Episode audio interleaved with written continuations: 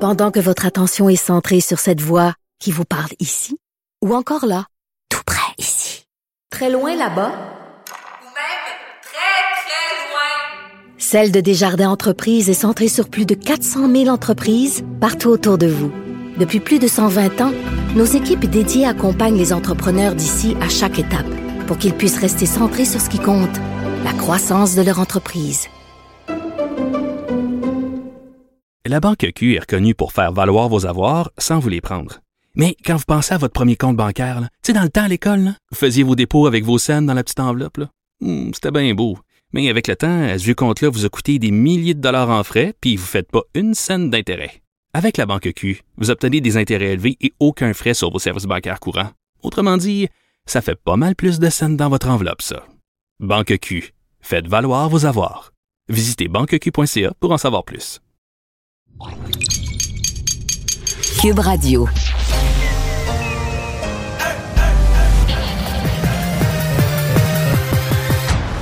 Mario Dumont. Organiser, préparer, informer. Les vrais enjeux, les vraies questions. Mario Dumont. Les affaires publiques n'ont plus de secret pour lui. Cube Radio. Bonjour tout le monde et bienvenue à l'émission, bienvenue à Cube Radio pour euh, cette fin d'après-midi. Euh, de retour après une semaine de vacances. Bonjour Vincent. Salut Mario, là c'est la vraie rentrée. Là, Là, c'est la vraie rentrée. Euh, Vincent qui est là aujourd'hui avec euh, ben, pas mal de nouvelles. C'est une grosse journée, mais évidemment, quand le Canadien fait une annonce, ça devient une nouvelle parmi toutes les autres qui Oui. sort du lot. Ça fait du bien un peu de pas parler de la COVID quelques minutes pour Oui. parler du Canadien, parce que là c'est Kent Hughes qui est le nouveau euh, DG du Canadien. Ça a été confirmé ce matin. Euh, moi je le connaissais pas. Toi, tu Du tout. Ben là, je le connaissais. Je le connaissais depuis six jours parce que son nom circule dans les trois derniers noms. Donc, ça m'a amené à savoir c'est qui, mais avant ça, zéro. On parle d'un agent de joueur, donc pour lui c'est une transition. C'est pas quelqu'un qui passe d'un poste de DG à l'autre. Euh, devra pour ses clients. L'agent de certains gros joueurs québécois connus comme Patrice Bergeron. Donc Oui, là, on le se dit, temps, euh, OK. Euh, et là, lui, il doit les appeler pour dire, ben, finalement, vous devrez vous faire représenter ailleurs. Euh, représenter pour 290 millions de dollars en contrat. Quand même. Donc, c'est quand même pas le moindre. Et là, ben, écoute, il va prendre euh, le poste de Marc Bergevin officiellement. Mais, mais pour le partisan moyen, je pense que ça laisse un peu pantois. On connaissait par leur petit nom plusieurs Patrick Roy, Daniel Brière. Puis là, on arrive avec un que les gens connaissent pas. Puis là, ont commencé à dire ben, c'est un anglophone, mais là, ça a l'air. il parle français. Il parle bien français. Il est de l'ouest de Montréal. C'est un anglo-montréalais qui parle bien français. Ben, tu sais, tu es un Montréalais, parle bien français, rendu là, euh, effectivement, s'il est bon, euh, C'est Marc-André devrait bien c'est aller. Marc-André Perrault qui m'a fait rire, notre collègue de TVA Sport, sur les réseaux sociaux en disant. euh, lui, c'est un peu l'inverse de René Bourque. Parce que le Canadien avait eu un vrai. joueur qui s'appelait René Bourque. un Québécois. il venait mais de l'Ouest canadien, il parlait pas un mot français. Il dit, lui, c'est l'inverse. On va rejoindre Raymond Filion et l'équipe de 100% Nouvelles. 15h30, c'est l'heure de joindre Mario dans les studios de Cube Radio. Bonjour. Bonjour. Alors, Québec faisait le point un peu plus tôt et là, on attend des nouvelles au cours des prochaines heures. Là, ce qui se passe, évidemment, c'est qu'avec les hôpitaux qui débordent, euh, la province jongle avec la possibilité de diminuer la qualité des soins pour pouvoir soigner plus de gens. Est-ce qu'on est vraiment rendu là, Mario, là, faire passer les, soins du A, comme on disait en point de presse tout à l'heure, à quelque chose de moins bon pour soigner davantage de gens? J'ai pas senti ça. Ma- ma- Madame Paternier a quand même euh, confirmé on va maintenir une qualité de soins. Euh, je pense que les professionnels eux-mêmes, parce qu'on oublie qu'à la, fin de l'exercice, là, il y a ceux qui dirigent en haut, mais ceux qui donnent les soins, ce sont des médecins qui ont. Donc, euh, non, moi, je, je, pense pas. Peut-être dans certains cas, on va arriver à des solutions intermédiaires, mais je pense qu'on va essayer dans ce qui est urgent, là. Parce que dès qu'on dit le mot délestage, là, il y a un bout où on. On néglige, oui, on néglige des patients. On pense que leur vie n'est pas compromise, là, donc ça en fait une opération. Mais tu sais, ce qu'on appelle une opération non urgente, dans certains cas, elle n'est pas urgente parce que la vie n'est pas menacée. Mais mettons que tu as mal à une hanche ou tu as mal à un genou, puis je t'annonce que tu vas avoir mal trois mois de plus. C'est pas banal non plus, là, en C'est- termes de plus qualité de soins. C'est une, c'est une réduction de la qualité des soins, donc on le fait déjà. Mais je pense qu'on on, on arrive quand même. Aujourd'hui, ça a monté de 36 parce qu'on arrive au point où on va avoir une espèce de plateau. Et je pense que du côté de la santé, on est étiré. Il y a un peu de monde qui sont. Il y a moins d'absents, il y a peu de gens qui sont revenus euh, au, au travail, il y a moins de gens en isolement. Donc, tout ça mis bout à bout, je pense que tous les élastiques vont être tenus et tirés au maximum, mais je pense qu'on va avoir évité le pire. En tout cas, je me, je me croise les doigts que ce soit le cas. Il reste que- il manque encore 15 000 personnes, là, 15 000 absents dans le réseau de la santé. Et là, on songe, semble-t-il, à demander aux familles, aux membres de famille de s'occuper de leurs proches dans les hôpitaux. Est-ce que ça, ça peut être un plan qui se tient? Ben, je dirais, c'est un peu l'équivalent d'un parent qui vient surveiller dans la classe. Euh, C'est, les solutions de dernier recours. Euh, C'est certainement mieux que d'avoir personne. C'est certainement mieux, là. Certainement préférable. Mais on se On est comprend quand même que... rendu loin dans la pandémie pour, être, pour Oui. en être rendu là à discuter Ben, de ces options-là. Ben, c'est ça. Mais en même temps, c'est ça parle de la pandémie. Il n'y a pas de doute, personne ne va remettre en cause que le variant Omicron nous a donné une raclée. Mais ça parle aussi de la fragilité de notre système de santé, du fait que plus personne ne veut y travailler. Et Raymond, il faut quand même dire que toutes ces solutions extrêmes, euh, être rendu à demander une contribution aux familles, ça arrive dans un contexte où le gouvernement a sur la table en ce moment même un milliard et demi de primes aux employés pour les encourager à travailler plus, pour les encourager à faire du temps supplémentaire, leur rembourser des dépenses que pourraient encourir le temps supplémentaire, les payer en temps double, etc., etc., etc. Donc, y a présentement, là, pour encourager du personnel à travailler, au- puis on n'est on pas dans une convention collective là, qui est, dont tout le monde est insatisfait. On a une, convention collective flambant neuve là, qui vient d'être signée il y a quelques mois à peine. Et en, en surplus de cette nouvelle convention collective, on a remis un milliard et demi. Une fois un milliard, puis il y a quelques jours, un autre demi-milliard. Donc, un milliard et demi de, de primes. Alors, sans dit long là, sur le fait que quand on dit pénurie de personnel, difficulté à trouver du personnel ou à en convaincre de travailler, on est, on est rendu loin. Oui, la pénurie est profonde. Euh, le Paxlovid, Mario, on disait hier, c'est pas une panacée, évidemment, là, bien que c'est un outil qui est, qui est très intéressant, très important. Les quantités là, sont très limitées pour encore plusieurs, euh, plusieurs semaines encore au Québec. Ouais, puis euh, le docteur Paternier a donné des chiffres intéressants aujourd'hui. A dit, par exemple, on évalue que dans les dernières semaines, il y a eu 600 000 personnes. C'est un chiffre qu'elle a donné, une approximation, 600 000 personnes qui ont eu la COVID. Puis on a, euh, on a 6 000 doses pour euh, le prochain mois. Fait que, si tu faisais un ratio, si on l'avait eu dans le mois dernier, ça veut dire on aurait à peu près à toutes les 100 cas de COVID, on aurait eu une dose. Bon, mettons que tu prends tes 100 cas, tu les mets dans une salle, tu dis, il faut que je trouve le cas le plus. Je trouve la, la personne la plus mal en point, la personne que cette dose-là pourrait aider.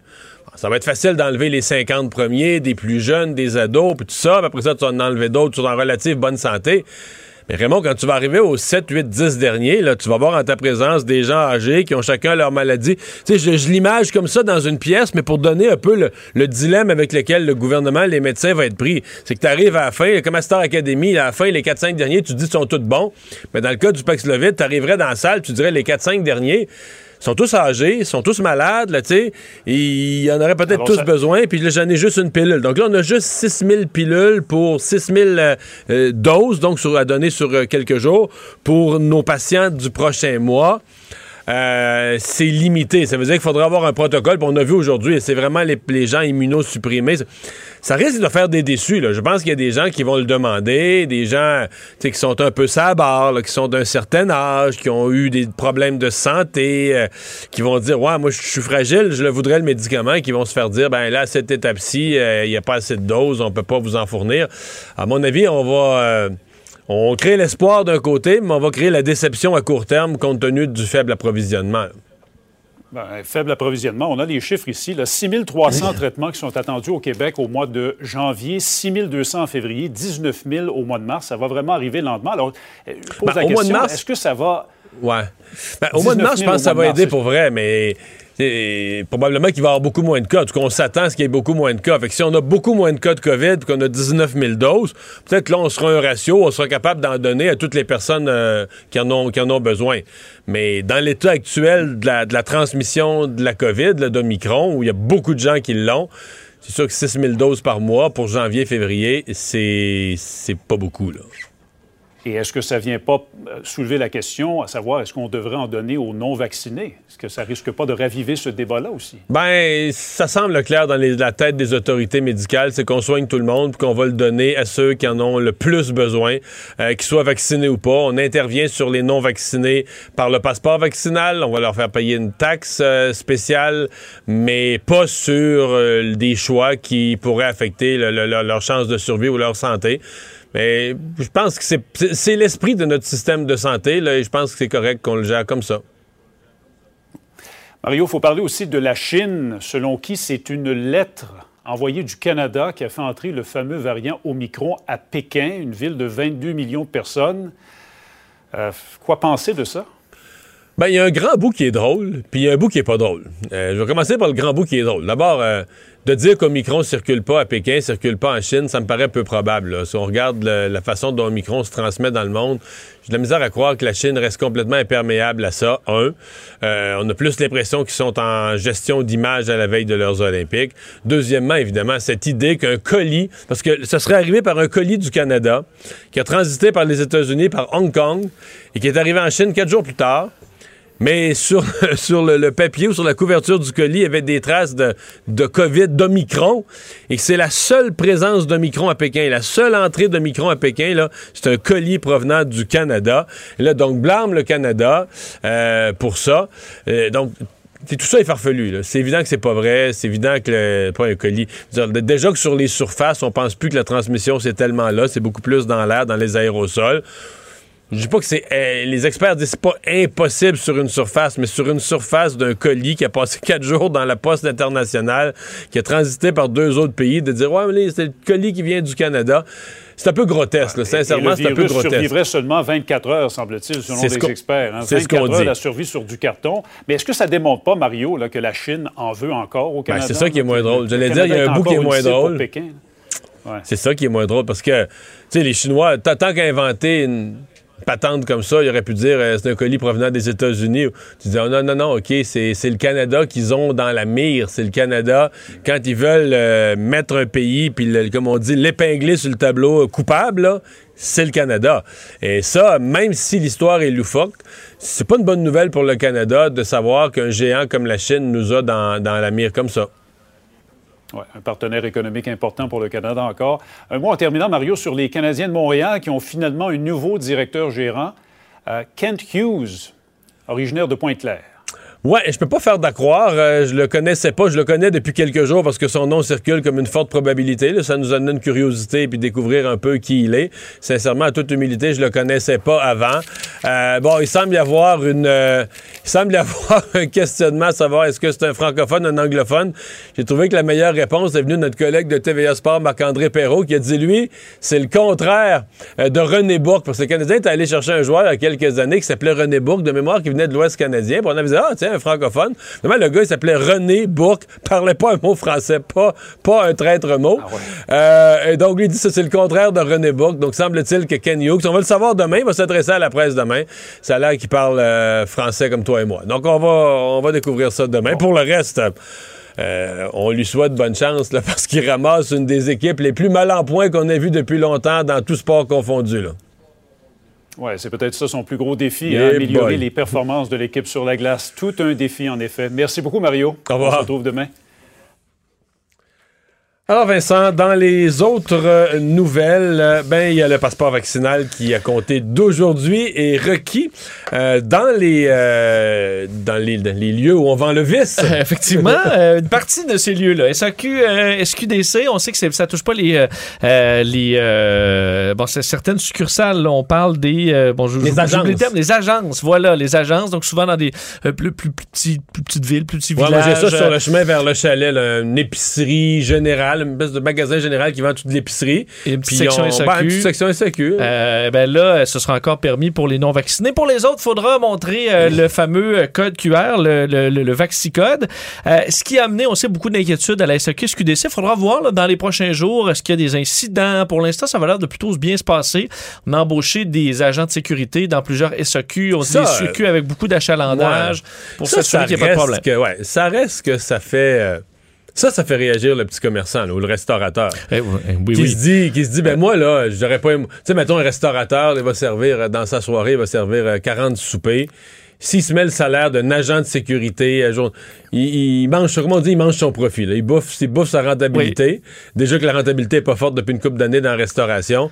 Puis là, il voit la SAQ, mais là, la rentabilité, c'est- remis au ministre des Finances. Ça fait que euh, si on a 150 euh, salaires de, de sécurité de moins, on enlève ça, c'est les profits de la SAQ, on enlève ça sur les revenus du, les revenus gouvernement du Québec.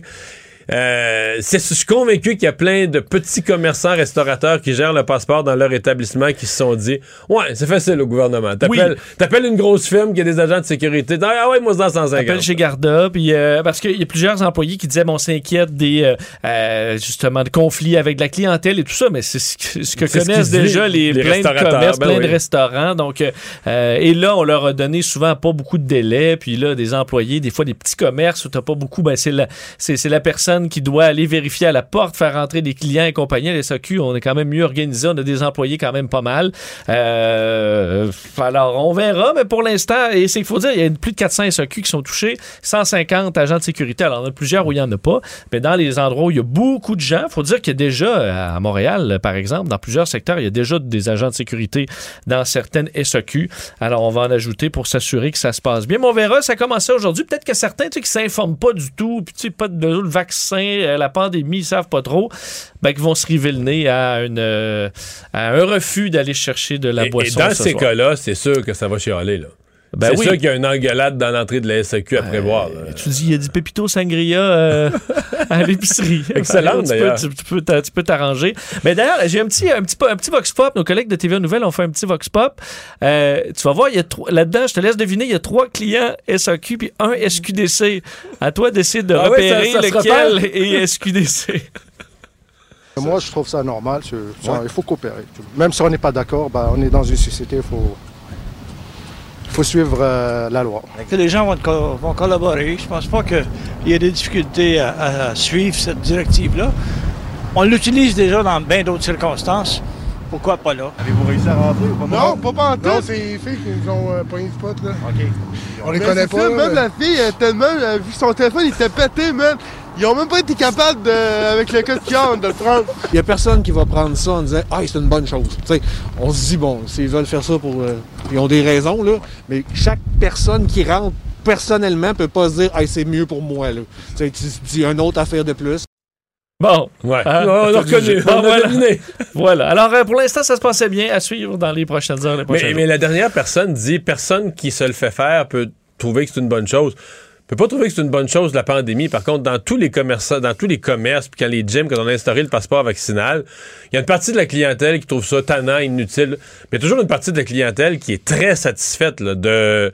Donc le dernier intervenant, c'est pas tout le monde qui sera d'accord avec lui. Il y a beaucoup de gens qui sont très satisfaits de dire ben, dorénavant, quand je viens ici, c'est juste du monde vacciné. Oui, je suis bien content de ça. pendant que tu te promènes dans les, les- les corridors à te magasiner un vin blanc, vin rouge, ben, tu C'est sais du que monde t'es à vacciné. travers des gens Ah ouais. vaccinés. Je sais que ça en rassure plusieurs, effectivement. Euh, décès de l'auteur-compositeur-interprète euh, Karim Ouellet, euh, retrouvé hier soir à Québec. Ouais, une nouvelle qui a vraiment eu l'effet d'une bombe dans le milieu culturel québécois. L'auteur, compositeur, interprète Karim Ouellet a seulement 37 ans, retrouvé mort dans le studio de musique L'Unisson à Québec.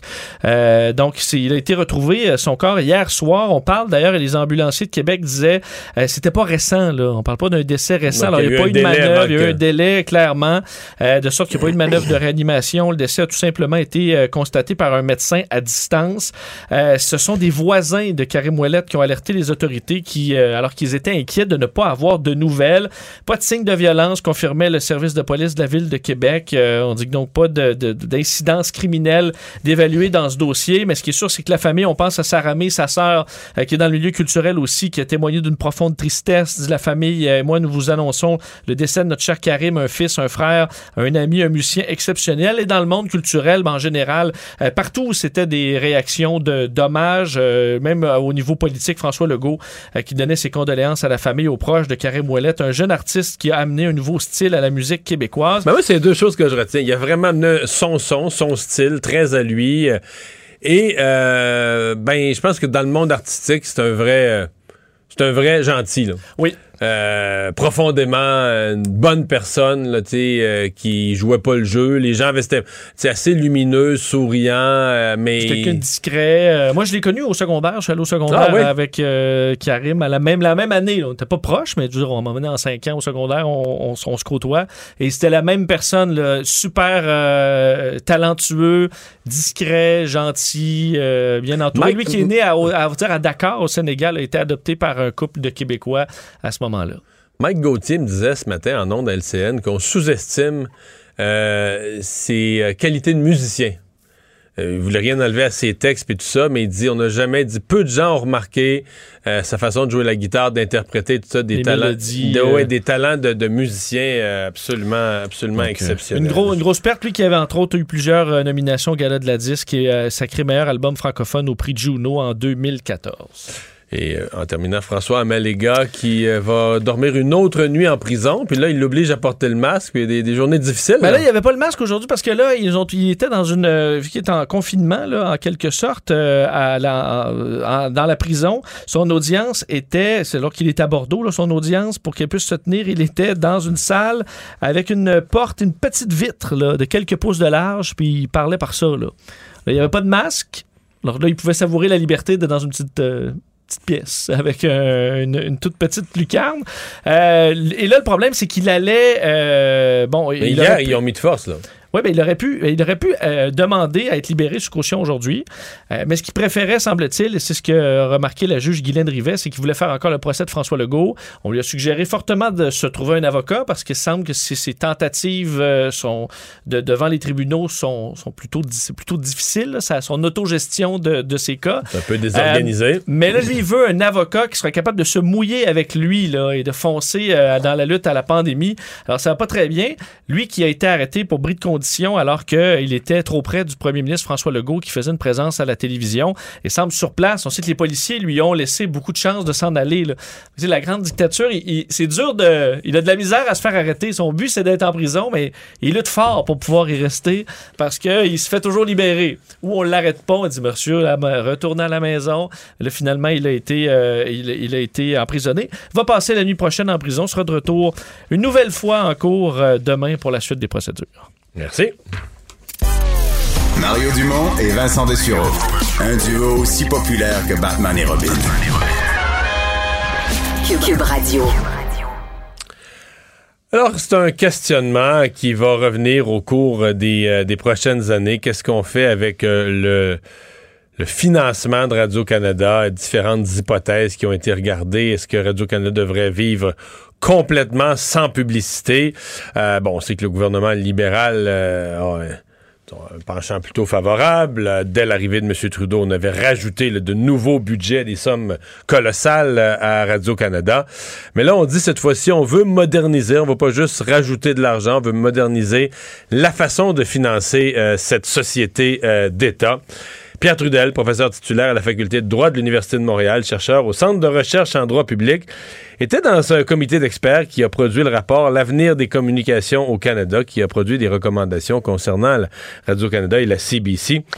Bonjour, professeur Trudel. Oui, bonjour, bonjour.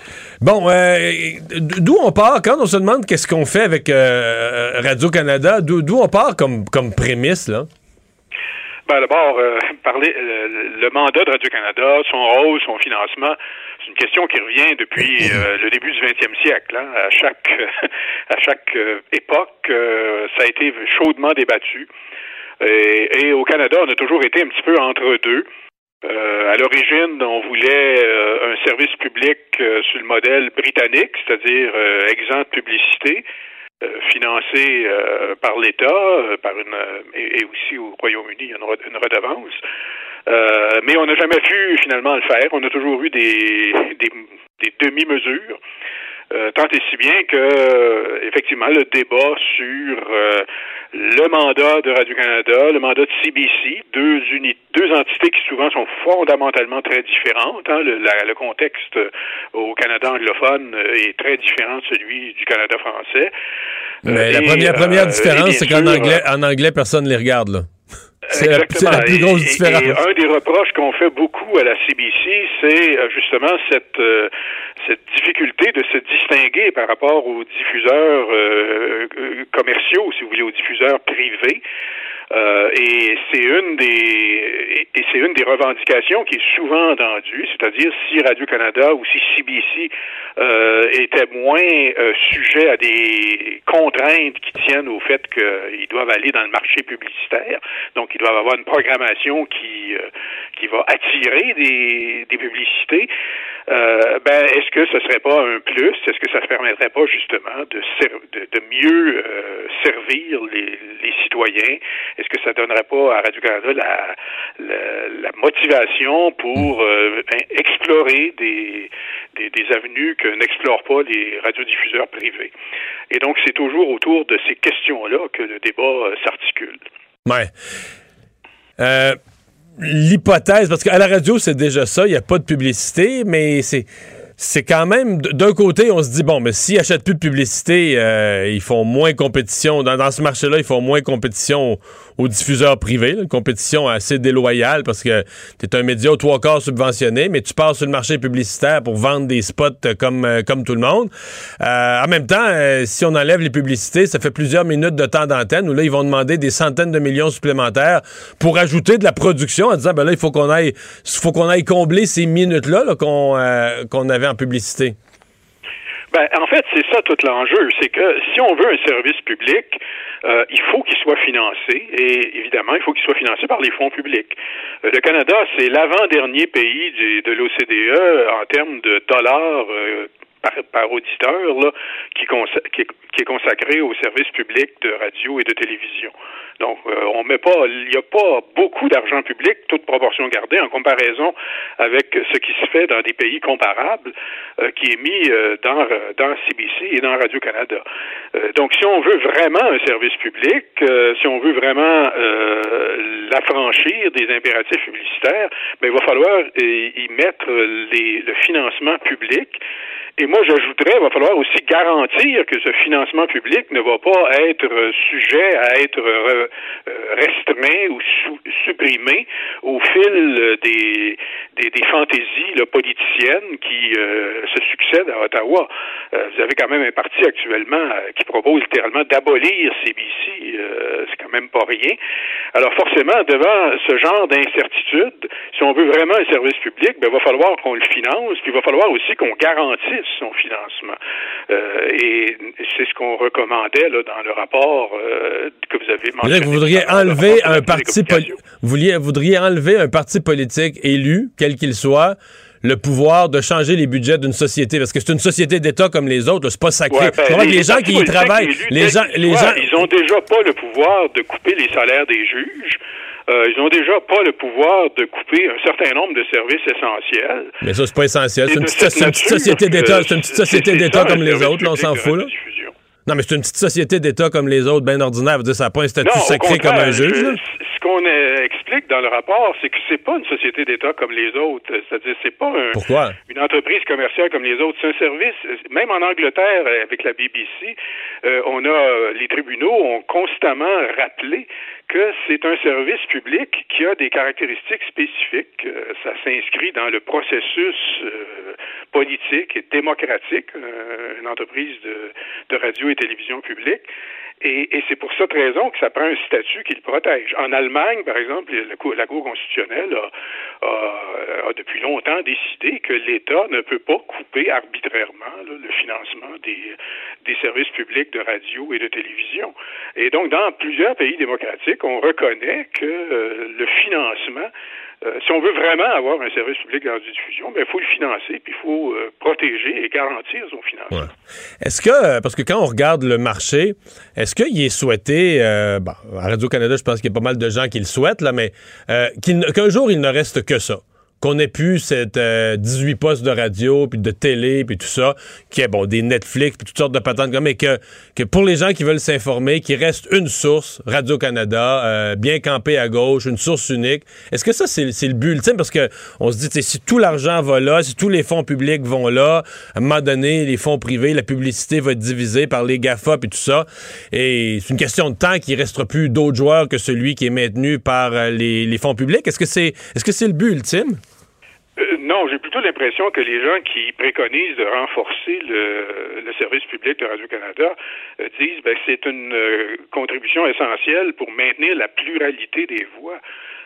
et donc, il faut assurer un équilibre entre le service public et beaucoup de gens font l'hypothèse que si le service public est bien financé, ça va permettre de libérer le marché publicitaire qui va devenir disponible pour les joueurs privés du système de radiodiffusion.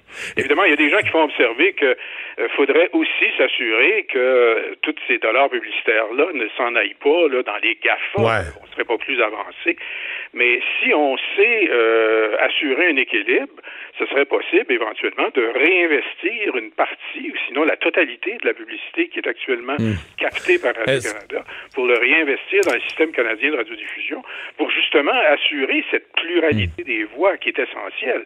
On peut pas euh, s'attendre euh, dans une démocratie à ce qu'il n'y ait qu'une voix qui produise de l'information. Ce serait une tragédie. Il faut plutôt, au contraire, euh, organiser les politiques de manière à garantir la viabilité d'une pluralité de voix d'origine privée, d'origine communautaire et d'origine de service public comme Radio-Canada. Euh, Un Radio-Canada entièrement financé par l'État, est-ce qu'on lui permet? Parce qu'il y a quand même des. Mettons, des séries, une série américaine là, qui, qui serait présentée en, en version traduite là, au, euh, au Québec. Euh, c'est des espèces d'enchères, c'est au plus offrant. Est-ce qu'on permet à Radio-Canada de compétitionner contre un nouveau, contre TVA, contre d'autres privés, euh, pour offrir plus, pour aller chercher la meilleure série, la plus grosse série, etc., etc.? Ou est-ce qu'on dit, ben non, vous pouvez plus vous pouvez plus jouer dans ce, ou des événements sportifs, je pourrais dire la même chose d'événements sportifs, ou, euh, est-ce qu'on dit à Radio-Canada, non, vous pouvez pas aller dans ces enchères-là avec des fonds publics, vous produisez du documentaire, vous vous limitez à d'autres euh, missions, mais vous pouvez plus aller jouer dans la compétition avec les privés, puis avec l'argent des contribuables, offrir plus pour la même série. Absolument. Ben, c'est ça justement l'enjeu euh, de libérer euh, Radio-Canada CBC du marché publicitaire. En fait, si euh, une entreprise comme celle-là sent le besoin de surenchérir sur des séries dramatiques avec d'autres, contre d'autres, euh, ben, c'est justement parce qu'ils veulent euh, obtenir, euh, veulent se construire une programmation qui va avoir de l'attrait pour euh, le marché publicitaire. Mais à partir du moment où euh, le Radio-Canada travaille dans une logique de service public, qui sont pas tenus d'aller Mhm. chercher, si on veut, de l'audience qui va être intéressante ou qui va être vendable sur les marchés de la publicité, ben là, ça le- leur donne les coups des franges pour investir dans de la programmation expérimentale ou de la programmation innovatrice. Et, et plutôt que de prendre euh, ces ressources pour aller compétitionner, pour acheter des séries américaines euh, ou des séries là euh, que peuvent très bien présenter euh, les D'autres joueurs. euh, privés. Et c'est précisément ça le pari. C'est-à-dire le, le pari du service public euh, exempt de publicité, ben, c'est justement de lui donner toutes les, les conditions pour innover et euh, éviter justement de jouer sur les mêmes plates-bandes que le- les diffuseurs privés, à tel point que dans beaucoup de milieux, on se demande quelle est la différence entre CBC Ouais. et les diffuseurs privés. ça- et, ça- donc, ça- un- un- qu'est-ce- et là, à ce moment-là, on se dit, mais qu'est-ce que ça donne d'avoir un, diffuseur public si ça fait la même chose que, ce que peuvent faire des Mhm. diffuseurs privés? Et, et- et- en disant ça, ouais. Je comprends. Et en disant ça, vous m'amenez à sa dernière, à ma dernière question. Est-ce que dans sa version présente, là, euh, telle qu'il fonctionne aujourd'hui, est-ce que Radio-Canada en français ou la CBC en anglais euh, respecte son mandat, joue le rôle qui est prévu par la loi? Ben, c'est toujours une question hyper controversée. Beaucoup de gens pensent que euh, il y a eu d'ailleurs des audiences euh, au CRTC il y a déjà un an là euh, qui se sont terminées et, le CRTC est censé renouveler ou rendre sa décision pour renouveler les licences.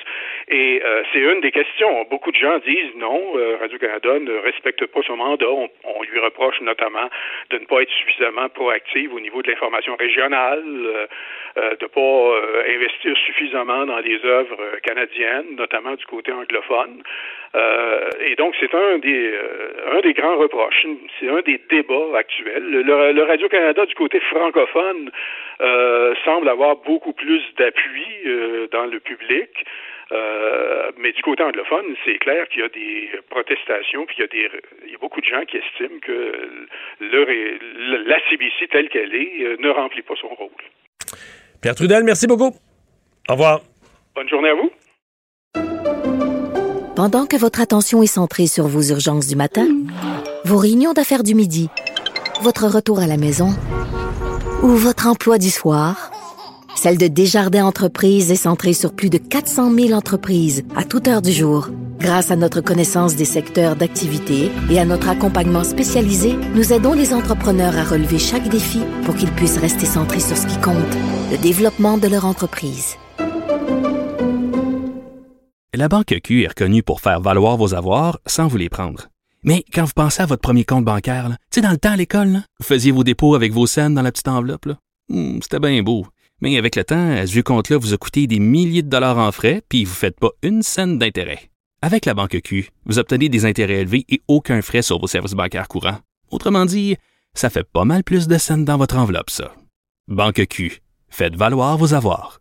Visitez banqueq.ca pour en savoir plus.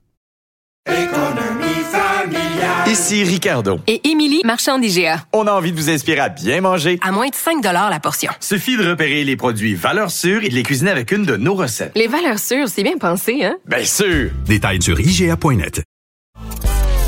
Mario Dumont et Vincent Dessureau. Inséparables comme les aiguilles d'une montre. Cube Radio. Transaction énorme aujourd'hui. C'est annoncé ce matin des dizaines de milliards, mais c'est pas tellement l'aspect financier qu'on va regarder parce que c'est une transaction qui touche le domaine du jeu. Euh, c'est l'entreprise Activision, euh, Activision Blizzard, qui a été achetée par Microsoft. Et euh, ben Activision Blizzard avait eu sa part de, de, de, de problèmes, de troubles parmi les employés, etc. au cours des dernières semaines, euh, même des derniers mois. Euh, ben, là, les jeux, vous en connaissez quelqu'un. Call of Duty, pour ceux qui connaissent les jeux de guerre. Candy Crush dans un autre... Dans C'est un pas les- ouais, c'est très différent, mais on comprend que c'est les plus, c'est les des plus noms, populaires dans euh, leur domaine. Des noms gigantesques avec plusieurs versions dans le monde du jeu. On va en discuter avec Raphaël Lavoie, producteur de contenu numérique euh, pour Pèse sur Start. Bonjour Raphaël. Oui, bonjour, ça va bien? Oui, ça va bien. Dans le monde des gamers aujourd'hui, c'est une bombe là.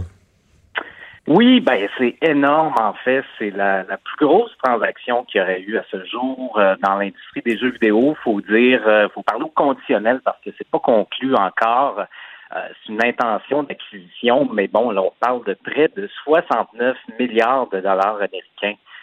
C'est euh, énorme pour vous donner une idée. euh, la palme de l'autre plus grosse transaction acquisition revenait euh, au rachat de Zynga, qui était une compagnie qui, qui est encore une compagnie de jeux mobiles par Take-Two pour 12,7 milliards de dollars. Donc, ça avait été annoncé. C'est la semaine euh, passée, là, c'était il y a quelques jours à peine. c'est ça, exactement. Et là, on parle quand même là, de près de 6-7 fois euh, plus gros. Donc, euh, c'est vraiment, c'est énorme. là. Bon, par- parle-nous d'Activision, Activision Blizzard, euh, les jeux, mais aussi les problèmes qu'ils ont eus. euh, bon, puis qu'est-ce que qu'est-ce que Microsoft achète en achetant ça là? Ben, euh, Activision, faut le voir vraiment comme euh, un immense groupe. Là, si vous êtes moins peut-être familier avec l'industrie des jeux vidéo, Activision, Blizzard, on peut les qualifier d'éditeurs. En fait, un groupe qui a plusieurs studios de jeux, qui a plusieurs euh, franchises euh, majeures. Euh, donc, ce que Microsoft achète, c'est un ensemble, en fait, de propriétés intellectuelles, de jeux, euh, de studios, de, de, de travailleurs, notamment. Euh, c'est d'énormes franchises, là, vous le disiez là, avant le début euh, de l'entrevue. Donc, euh, euh, Call of Duty, euh, Diablo, Warcraft, c'est des franchises de des millions de joueurs. Euh, on a annoncé, je crois que c'est même aujourd'hui, c'est un drôle d'hasard, mais que les jeux les plus vendus l'année passée, en 2021, euh, c'était deux Call of Duty. Donc, ça vous donne une idée euh, de l'ampleur quand même, la force de frappe d'Activision euh, Blizzard euh, dans l'industrie. Euh, bon, comme vous le disiez, c'est sûr que euh, bon, Activision Blizzard a eu des derniers mois euh, difficiles. Bon, il y a eu euh, des accusations euh, quand même euh, très graves là en juillet dernier, en juillet 2021. Euh, on accusait l'entreprise, entre autres, là, d'avoir développé une culture sexiste, toxique au sein de ses studios euh, et de, de ne pas Ouais, avoir... puis c'était pas juste c'était pas juste un dirigeant qui était pointé du doigt, c'est comme si c'était toléré puis des, des dizaines d'employés, c'était comme euh, un peu un poison dans l'entreprise. Oui, c'est ça, exactement. Là, on, pourrait dire euh, quasiment systémique là au sein euh, au sein de l'entreprise. Euh, donc, euh, bon, c'est sûr, ça, ça a eu l'effet d'une vague dans l'industrie. Bon, il y a eu d'autres scandales au cours des dernières années. On peut parler, euh, on peut parler d'Ubisoft entre autres. Bon, euh, certains studios qui avaient eu des, des- des problèmes de, côté de, de, de- de, bon euh, agression sexuelle, harcèlement sexuel, différentes accusations. Euh, mais bon, là, c'était quand même euh, énorme. Il y a eu beaucoup de protestations euh, au sein de la communauté, au sein euh, des, des employés d'Activision Blizzard aussi. Euh, plusieurs réclamaient bon la, la tête de Bobby Kotick, là, qui est le PDG d'Activision Blizzard, qui est toujours en poste. Euh, donc, bref, Microsoft achète, c'est ça, un, un immense portfolio quand même de propriété intellectuelle, de franchises, euh, mais en même temps, quand même, récupère, récupère une entreprise qui en a arraché euh, de ce côté-là dans les derniers mois. Et c'est sûr que ça soulève beaucoup de questions euh, sur comment justement Microsoft va euh, venir répondre à tout ça alors qu'on qu'on accuse Activision sur plusieurs fronts de ne pas faire assez en ce moment pour endiguer ce, ce problème-là. Raphaël, Microsoft, faut dire, ils sont déjà dans le jeu vidéo depuis longtemps avec euh, Xbox, qui a un immense, immense succès depuis des années. Est-ce que ce qu'ils voient là-dedans, parce que pour dépenser 70 milliards, faut que tu vois un Oui. bout où tu vas faire du profit là, en disant, OK, il faut, faut en vendre des jeux pour avoir 70 milliards. Est-ce que l'objectif, c'est de d'avoir davantage de franchises exclusives Xbox ou est-ce que c'est vraiment d'avoir euh, une banque d'éditeurs incroyable pour développer le futur, là, avec, on parle du métavers, euh, donc des nouvelles technologies. Est-ce qu'eux voient très loin ou c'est tout simplement augmenter l'offre euh, exclusive à Xbox, par exemple?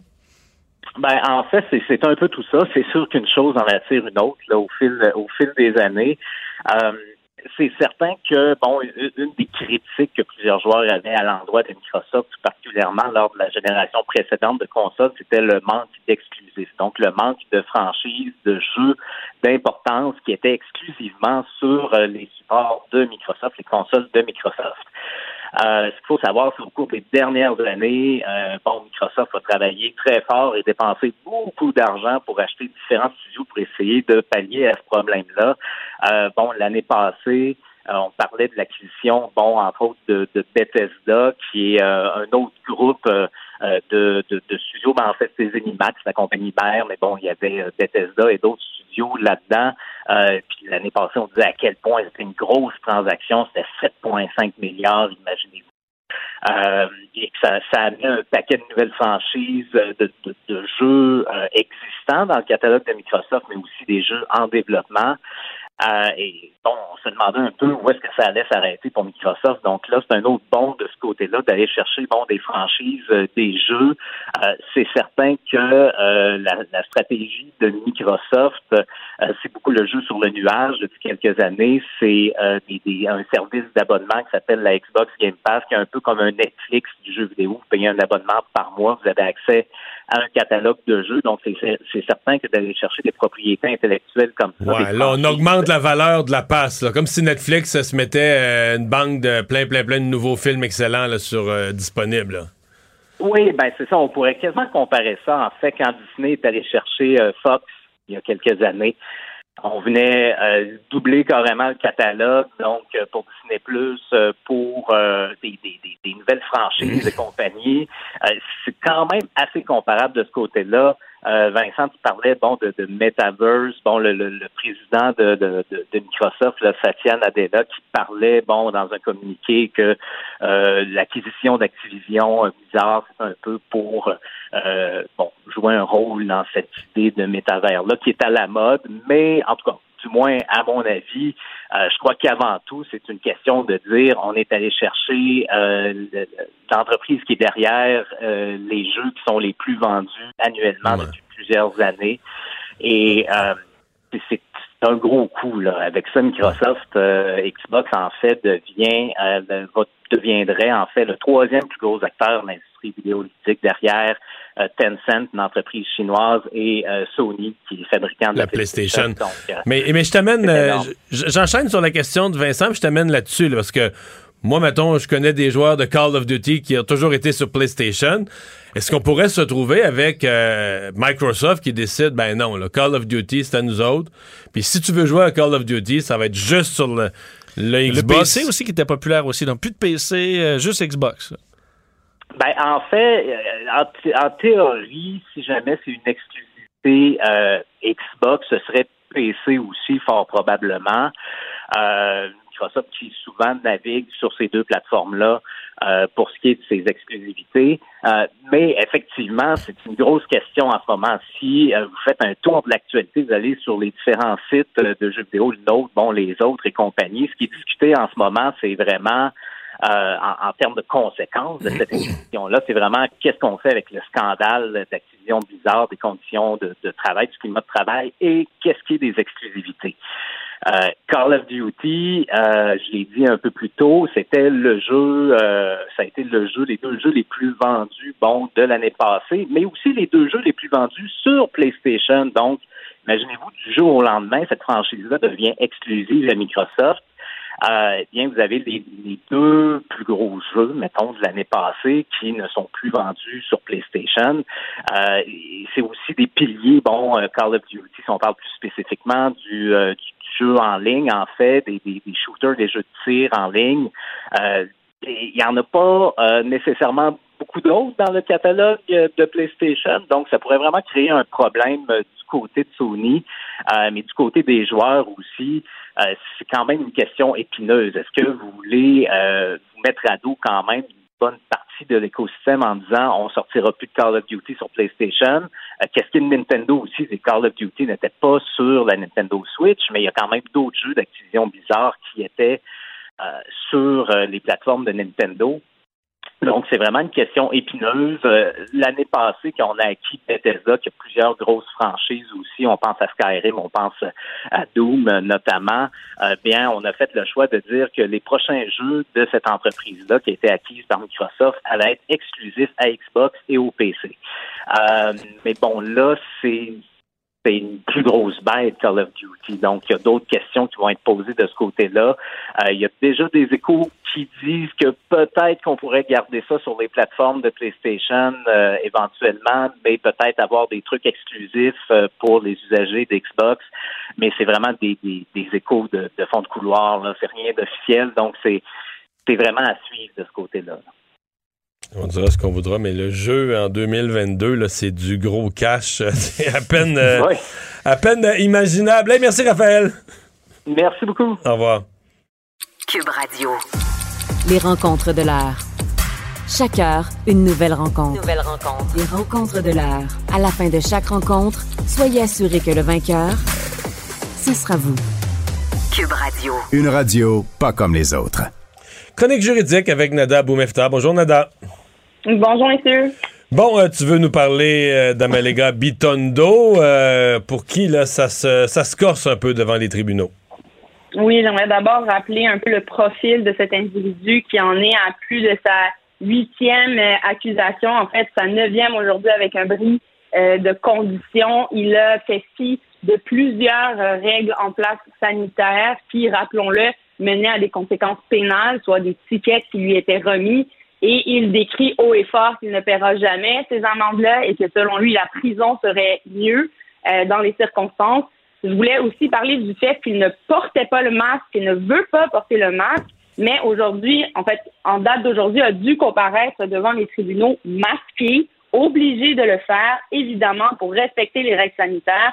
Je tiens à rappeler là, que depuis l'arrivée de Micron, nous sommes obligés, tout le monde, de porter un masque euh, en salle de procédure euh, criminelle ou toute autre euh, matière. Donc, c'est obligatoire. Il a dû se plier à ça pour comparaître devant la, Cour et on verra la suite des choses s'il sera remis ou non en liberté en raison du fait qu'il a répété à maintes et maintes reprises des bris comme ça de règlement qui étaient mis en place. Ouais. Qu'est-ce qui.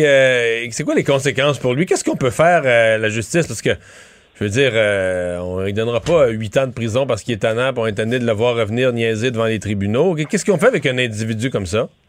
Ben, en fait, la réalité, Mario, c'est qu'effectivement, s'il ne paie pas ses tickets et fait face à des sommes d'argent qui ne sont pas payées, des amendes dues, euh, on peut faire face à de l'emprisonnement en échange. On l'a déjà vu là avec les vagues de tickets non payés. Évidemment, ça a frappé des gens qui sont marginalisés dans notre société. Mais quand on parle d'individus comme ça qui fait fi des lois et pense faire face à, à la justice, d'ailleurs, sans être accompagné d'avocats et penser ne jamais euh, pouvoir passer à travers ces défenses plaignantières-là, s'il en a à présenter ou non, le cas échéant, et refuse de comparaître, refuse de payer ses amendes, bien, effectivement, il peut être détenu. Et on le voit en ce moment, hein, il a fait, il a brisé une condition qui était de ne pas s'approcher du premier ministre Legault, de ne pas être dans un rayon du premier ministre. Il s'est présenté auprès de la tour de Radio-Canada et aujourd'hui est détenu. Donc la réelle conséquence, oui, Mario, c'est la détention, mais on verra aussi comment euh, ces tickets-là seront traités devant les tribunaux, s'ils contestent et de quelle façon ils le feront.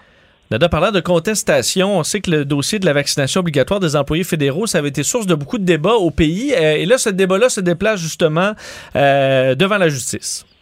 Oui, ce sont deux avocates de Justice Canada qui veulent contester la vaccination obligatoire auprès des employés fédéraux. C'est évident, messieurs, que lorsqu'on impose ce type de réglementation-là, et on l'a vu, hein, ils ont, le gouvernement a même reculé en matière de santé pour X, Y raison. Ici, on se retrouve au fédéral. Le fédéral a imposé à tous ses employeurs d'être vaccinés et deux avocats qui représentent normalement le gouvernement fédéral désirent être entendus sur deux plaidoyers, euh, principalement deux arguments qu'elles veulent mener devant les tribunaux. D'abord, le fait que l'employeur s'immisce dans leur vie privée selon elles, et ça a déjà été plaidé par d'autres gens dans d'autres catégories d'emploi où ça leur a été imposé, mais également le fait qu'elles, dans le cadre de leur travail, se retrouvent majoritairement à la maison et non pas en contact ni avec le public ni avec la cour. Et pour ces raisons-là, de se voir imposer ceci par leur employeur, ben, selon elles, c'est questionnable. Mais la situation juridique actuelle est à l'effet que les tribunaux ont refusé de suspendre cette règle-là. Donc, elle est toujours imposée en ce moment et on verra par la suite qu'est-ce qui en arrivera sur le fond comment les tribunaux pourront trancher la question et savoir aussi quel impact cela aura en droit du travail. Mais ce qui est quand même particulier, Nada, dans ce cas-ci, c'est que tu as deux avocates dont le métier, c'est des avocates du gouvernement, donc leur métier habituellement, c'est de défendre les lois du gouvernement contre toute espèce de contestation. Et là, elles sont celles qui contestent les lois du gouvernement en tant qu'employées. Oui, c'est exact. Donc, elle décide de prendre la parole en tant qu'employée. Rappelons que certains employés du gouvernement peuvent être syndiqués et euh, ont des droits, évidemment. Et c'est à ce niveau-là qu'au niveau du droit du travail, ça peut évoluer. Alors, elles prennent la parole et décident donc de mener à bien cette cause-là. On verra comment ça va aller. C'est devenu judiciarisé, c'est connu, c'est devant la Cour fédérale.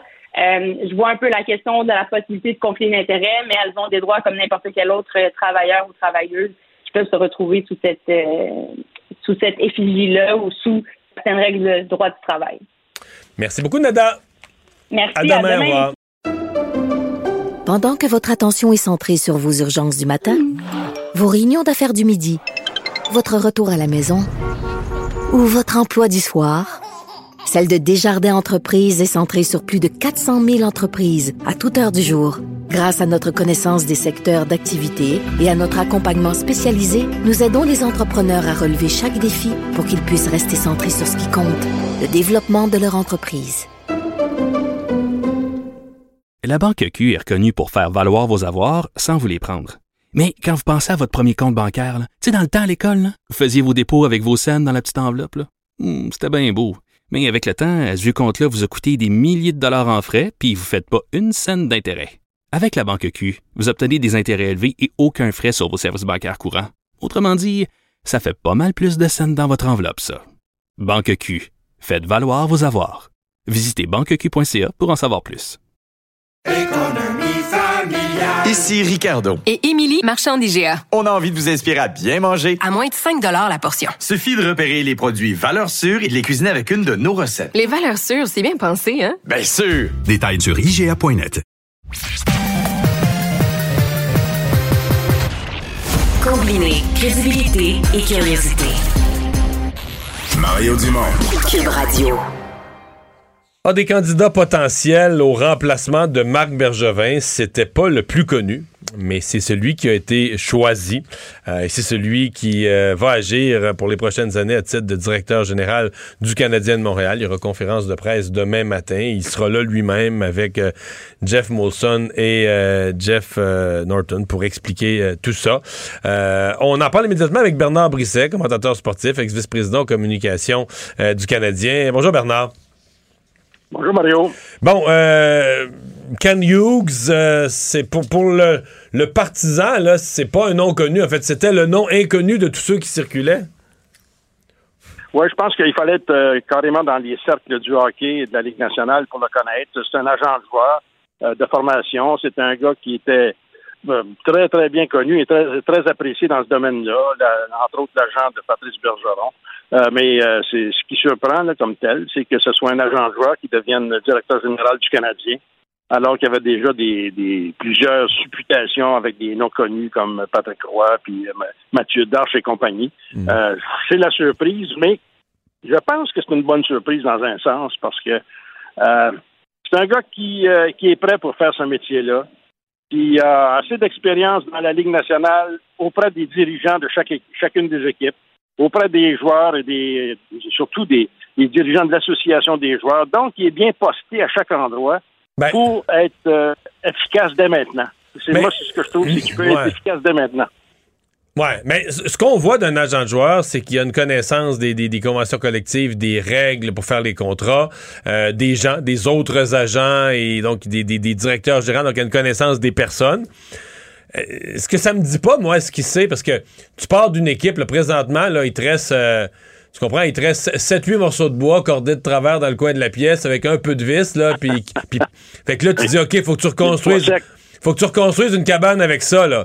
Euh, Est-ce que ça, il y a l'idée de reconstruire une équipe de hockey? Parce que tu peux pas avoir une équipe plus mal en point, là, plus de personnalité. On, on sait plus ce que c'est que le Canadien, on sait plus quel, quel quelques-uns des joueurs qu'on va garder et tous ceux qu'on va échanger. Est-ce que lui va avoir une vision? Ou est-ce qu'on se fie à Jeff Gorton pour avoir cette vision-là de, de, de la nouvelle équipe, comment on l'aperçoit? Ben, ce qu'on peut percevoir, c'est qu'entre Gorton et lui, il y a vraiment une complicité. C'est deux gars qui se connaissent, deux gars qui, euh, semble-t-il, ont même des liens d'amitié. C'est pas nécessairement bon là-dedans, mais c'est, c'est, c'est pas mauvais non plus. Euh, je, pense qu'il a ce qu'il faut pour euh, reconstruire cette équipe-là. Euh, la combinaison, le Gorton et, lui, on peut, faut pas négliger ça non plus. C'est comme si on avait deux directeurs généraux en même temps. Dans ce sens-là, moi, je, je crois que c'était un pas en avant. En plus, soyons, soyons un peu cartésiens. On, démolit la, cabane, comme, comme vous dites, à zéro, qu'on repart, puis euh, euh, il y, a, il y a quand même certaines bonnes bases avec le Canadien. Il faut pas, faut pas oublier ça. Et euh, ça, mais ça, ça se construira pas en, en un an ou deux. là. Ça, peut prendre quand même 4-5 ans. Les amateurs vont devoir être patients encore une fois. Euh, si ça fait 20 28 ans qu'on n'a pas gagné la Coupe Stanley, ben ça fera peut-être 35 ans quand ça arrivera. Euh, mais, euh, mais je pense qu'au moins, on a les outils. Ce gars-là va nous donner, va donner aux Canadiens les outils nécessaires pour, pour aller de l'avant. Ouais. Je le pense. Euh, bon, euh, ça va commencer euh, ces chapeaux de roue là, parce qu'il va arriver. Et puis son téléphone risque de sonner dans la journée. Euh, la plupart des joueurs du Canadien, je pense, sont échangeables. Il n'y a plus rien qui tient. Je veux dire, Charrot, nommez-les. Là. Si quelqu'un les veut, ils, sont, ils sont à vendre. Ils sont tous à vendre, là, ceux qui ont une valeur. Si quelqu'un veut de leur contrat. Euh, t'as la situation des gardiens. T'as Carey Price qu'on sait plus quand est-ce qu'il va jouer si jamais il reporte l'uniforme de l'équipe. Euh, t'as le repêchage où là, quand tu finis dernier de la Ligue, tu vas avoir soit le premier ou au moins un excellent choix au repêchage qui doit être bien préparé parce qu'on n'a plus le droit de se tromper. J'ai l'impression qu'il n'y aura pas trop le temps là, pour décorer son bureau. Mais il va, c'est un gars qui va s'entourer aussi. Tu Il ne faut pas oublier ça. Il ne sera pas tout seul là-dedans. Euh, dans le hockey d'aujourd'hui, la direction d'une équipe, c'est quoi? C'est une autre équipe. Ça, ils sont 5, 8, 10 personnes là-dedans. Le repêchage, t'as des gens qui s'en occupent et c'est leur job.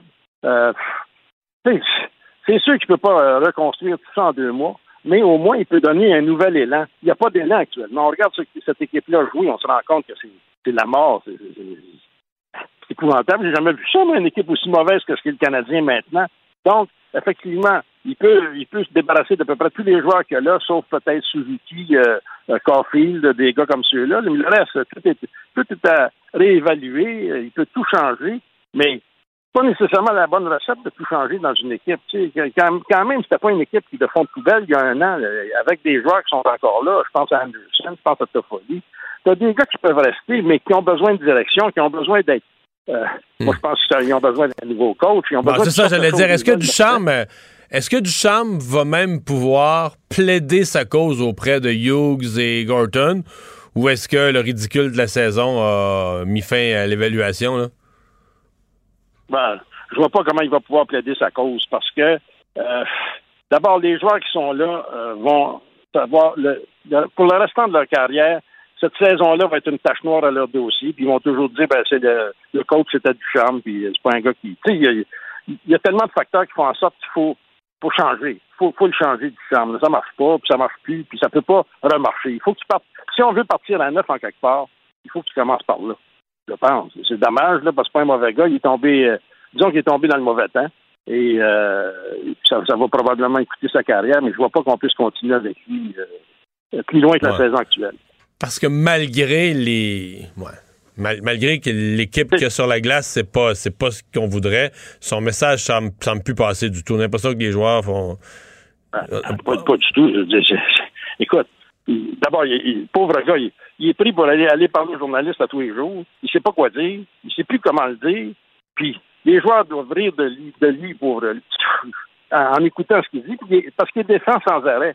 Tu sais, au moins, s'il avait monté un peu de, de, de, colonne vertébrale, puis il avait, il planté quelques, quelques joueurs là-dedans, là, des vétérans qui, qui le méritent dans le moment. Ça aurait fait du bien. Ça aurait- il me semble que ça lui aurait donné une, une certaine crédibilité auprès des joueurs qui travaillent fort. Il Parce qu'il y en a quand même là-dedans. Sais, mais non, je, pauvre Duchamp, là, c'est plate qu'on qu'on qu'on l'identifie comme euh, euh, un des grands responsables de cette déchéance-là, mais il, il en fait partie. Il en fait partie. On ne peut pas le- l'absurde complètement. C'est impossible. Bon, on va surveiller la conférence de presse de demain. Bernard Brisset, merci d'avoir été là. Au plaisir, Au revoir. Pendant que votre attention est centrée sur cette voix qui vous parle ici, ou encore là, tout près ici, très loin là-bas, Celle de Desjardins Entreprises est centrée sur plus de 400 000 entreprises partout autour de vous. Depuis plus de 120 ans, nos équipes dédiées accompagnent les entrepreneurs d'ici à chaque étape pour qu'ils puissent rester centrés sur ce qui compte, la croissance de leur entreprise. La Banque Q est reconnue pour faire valoir vos avoirs sans vous les prendre. Mais quand vous pensez à votre premier compte bancaire, tu sais, dans le temps à l'école, vous faisiez vos dépôts avec vos scènes dans la petite enveloppe. Hmm, C'était bien beau. Mais avec le temps, à ce compte-là vous a coûté des milliers de dollars en frais, puis vous ne faites pas une scène d'intérêt. Avec la Banque Q, vous obtenez des intérêts élevés et aucun frais sur vos services bancaires courants. Autrement dit, ça fait pas mal plus de scènes dans votre enveloppe, ça. Banque Q. Faites valoir vos avoirs. Visitez banqueq.ca pour en savoir plus. Ici Ricardo. Et Émilie, marchand d'IGA. On a envie de vous inspirer à bien manger. À moins de 5 la portion. Suffit de repérer les produits valeurs sûres et de les cuisiner avec une de nos recettes. Les valeurs sûres, c'est bien pensé, hein? Bien sûr! Détails sur IGA.net. Cube, Cube Radio. Mario Dumont. C'est pas compliqué. Peu importe ce que vous voulez savoir, il a la réponse. Mario Dumont. La référence par excellence. Vous avez 24 minutes dans une journée. Tout savoir en 24 minutes.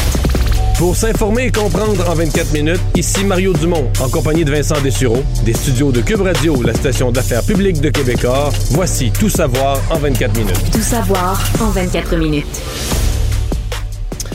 Grosse journée aujourd'hui de point de presse euh, concernant la COVID. Christian Dubé, euh, accompagné du docteur Luc Boileau, nouveau directeur national de la santé publique, et la sous-ministre Lucie O'Patterney, a donné un point de, bon, le, le point sur la situation euh, en ce moment dans les hôpitaux, point de la situation, bon, euh, sur, sur les, sur les différents traitements avec euh, Paxlovid Un qui point de presse qu'on peut qualifier de technique aujourd'hui quand même. Tout à fait, oui, effectivement. Euh, D'ailleurs, il y a eu d'autres briefings techniques, je vais vous en parler tantôt, euh, euh, concernant la gestion en ce moment de la COVID dans les hôpitaux. Mais commençons par euh, Christian Dubé qui euh, parle d'un ralentissement euh, du, nombre de cas, Euh, ralentissement aussi des hospitalisations, parlant d'un pic euh, qui est à venir très bientôt dans les hôpitaux selon lui, même que le docteur Luc Boileau, directeur national de la santé publique, je vais le faire entendre, parle d'un pic de cas qui aurait déjà été atteint. Je vous le fais entendre. Alors, euh, en toute vraisemblance, on aurait déjà euh, dépassé le pic des cas de l'épidémie puisque euh, on commence à voir un ralentissement de la croissance des hospitalisations, ce qui est un, un très bon signe, même si l'hospitalisation ou plutôt les- la situation des hôpitaux demeure très fragile et demeure euh, une source de, grande, de grand intérêt pour le suivi euh, pour toute l'équipe euh, du système de santé, mais également pour nous. Bon, alors on voit. Mais euh, c'est sûr qu'on a passé le pic des cas. Je pense pas. Écoute, quand le gouvernement, euh, le 30 décembre, annonce Hein, on arrête tout, il y avait des cas, là. Tu avais juste allé sur les réseaux sociaux, puis tout le monde que tu connaissais avait eu la COVID, l'avait eu l'avant-veille. C'était fou. Euh, Le lendemain de ça, on demande à tout le monde, ça veut pas dire que tout le monde doit respecter, mais quand même, on demande à tout le monde de rester chez eux. Les restaurants sont fermés. Les rues sont, sont désertes, les gens sortent plus. C'est-à-dire, le nombre de contacts, oublie la COVID, le nombre de contacts entre personnes a dû couper d'une journée à l'autre, a dû couper euh, par un facteur de, de, de, de divisé Ouais, par de façon 5, divisé par là, 10. ouais. Alors, c'est sûr que le nombre de personnes qui se passent la COVID diminue aussi. C'est une logique. Et là, on commence deux semaines après, puis on commence à sentir les effets. Puis je pense une question de jour, on, on va le sentir dans les hospitalisations. Pour moi, la grande question, c'est est-ce que ça va rebaisser? Parce que présentement, les hospitalisations, les. Sais, mettons, hier, on avait plus 80, puis c'était 400 entrées, 320 sorties. Nous, on a juste le chiffre du 80, tu sais, ah, ça a Mhm. augmenté de 80.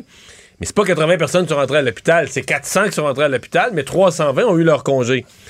Et donc, ça veut dire si 320 ont eu leur congé, c'est le nombre d'entrées se met à diminuer pour vrai, puis qu'à chaque jour, il en sort 300-400, ça va baisser. Là, Ben là, on- aujourd'hui, on est à 300 sorties, là, 336 entrées. Ça veut dire que si on a 200 entrées, on libère 100 lits par on jour. libère là. 100 lits. Donc, c'est pour ça que si les entrées ralentissaient, euh, il en sort du monde à tous les jours des hôpitaux, donc on pourrait baisser le nombre euh, quand même. Mais le danger, c'est de rester longtemps sur un plateau. Là. De dire, ben là, on est à 3000, euh, 3500 hospitalisations, mais on passe un mois là, à plus ou moins le même nombre. Et là, les hôpitaux te tirent l'élastique, l'épuisement du personnel, etc. Puis tu maintiens le délestage. Surtout que là, oui, on, on voit le résultat des mesures, mais là, on va voir le résultat aussi du, du retrait de certaines mesures, de la rentrée en présentiel aussi. Alors, on verra, on verra ça dans les prochaines semaines. Euh, bon, également, dans ce qui a été dit dans ce point de presse, ben, ce qui était attendu, c'est en fait de peut-être dire sur le personnel de la santé manquant. là. on est à 12 000 présentement euh, travailleurs absents euh, et c'est c'est beaucoup. Mais on avait atteint un pic de 20 000 à un certain moment. Alors, il y a des gens qui reviennent. D'ailleurs, Christian Dubé remerciait euh, les travailleurs pour euh, ben, leurs efforts, les renforts aussi qui sont arrivés, les gens qui sont revenus de la retraite euh, et qui viennent donner un coup de main. Rappelant que la meilleure arme, c'est le vaccin. Parce que on allait parler aussi aujourd'hui de ce euh, médicament, là, Paxlovid de Pfizer, donc un médicament qui permet ben, d'éviter en gros que la maladie dégénère, qu'on prend quelques jours après avoir contracté la maladie. Aujourd'hui, la sous-ministre Lucie O'Patterney qui a fait donc quelques, donné quelques détails là-dessus.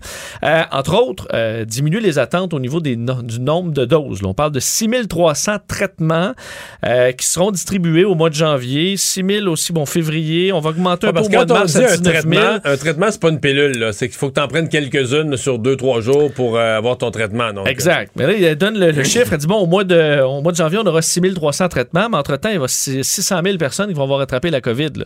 Alors, on est. Tu sais, c'est pas les mêmes nombres. On devra cibler euh, des gens qui pourront être. qui sont plus à risque de développer euh, la maladie de façon sérieuse. Mais à un ratio de 1 sur 100, quand tu dis il y a 6 000 doses pour 600 000 personnes, tu as une, un traitement à toutes les 100 personnes, c'est pas beaucoup, là. Non. Ça veut dire qu'il y a des qui gens. coche tous les critères. Ouais, ça veut dire que même des gens qui seraient proches, proches, proches, c'est que le médecin, dans le fond, lui-même, il se dirait, ben, c'est l'idéal, ça qu'il l'est, on lui donnera pas parce qu'on va dire, ouais, il remplit pas, comme tu dis, il remplit pas toutes les cases, mais. euh, Parce que rappelez, c'est un traitement qui se donne donc pas à l'hôpital, ce qui serait vraiment euh, euh, mieux, là, parce que ça permettrait de gérer uniquement les cas qui dégénèrent. Là, on doit le prendre quelques jours après l'apparition des symptômes, après le diagnostic, et ça permet d'éviter que la maladie dégénère. On devra donc la donner sous certains critères bien précis. Je vous fais entendre Lucie Paterny là-dessus. Considérant les quant- quantités réduites pour l'instant, euh, nous suivons les recommandations de l'expert de l'INES pour identifier les patients qui vont être euh, à traiter en priorité. Euh, à court terme, on visera les clientèles connues du milieu médical, notamment les personnes avec un système immunitaire supprimé, les immunosupprimés, eux qui ne peuvent pas monter une, réaction adéquate à la vaccination. Euh, bon, autre point euh, qui, qui a été, euh, bon, on, est passé légèrement dessus pendant la période de questions. Il y a eu un briefing technique aux journalistes à 15 heures aujourd'hui concernant le guide de priorisation des hospitalisations de courte durée, où on veut donner une autre façon de faire un peu pour soulager le système hospitalier si jamais il est encore plus submergé. Ben, aujourd'hui, on explique, et je vais vous faire entendre à nouveau Lucio Paterné sur le fait qu'on pourrait donner un moins bon service forcé en raison du nombre d'hospitalisations trop grand. Écoutons-la une dernière fois. Si, dans une éventualité, on ne pourrait pas traiter euh, tous à un niveau A, est-ce qu'on peut traiter euh, euh, tous à un niveau un petit peu moins grand? Mais, mais espérons que tout comme le protocole de priorisation de, aux soins intensifs, que c'est jamais déployé. Ceci dit, il y a quand même des éléments qu'il faut regarder comment faire plus avec, euh, avec, avec ce qu'on a. Comment est-ce que, par exemple, le risque zéro n'existe pas? Comment est-ce qu'on peut augmenter la capacité hospitalière en ramenant les employés plus tôt? Comment est-ce qu'on peut, quand quelqu'un vient à l'urgence, de voir est-ce que c'est nécessaire d'hospitaliser cette personne-là ou est-ce qu'on peut faire autrement? Mais moi, je pense, sincèrement, je pense qu'on se rendra pas là. Mais euh, je note au passage que Mme O'Patterney, parce que les journalistes ont repris ça, là. hein. Ah ben là, on donnera plus le service A+, on va donner le service B. B, puis tout ça. Et moi, ce que je me disais, je me Ça, disais... c'est le A+, tu... Oui, je me disais, OK, donc ils ont avalé la couleuvre que présentement, mettons, dans le cours de la dernière décennie, si tu t'es présenté à l'hôpital, tu as eu un service A+. Moi, je me réimaginais dans des salles d'attente avec mes enfants. Des, on on m'a annoncé, après 8 heures d'attente, on m'a annoncé que ça serait 23 heures l'attente totale. Puis je suis reparti sans avoir vu un médecin. Oui. C'est ce service A+, là, là. Non, non, non.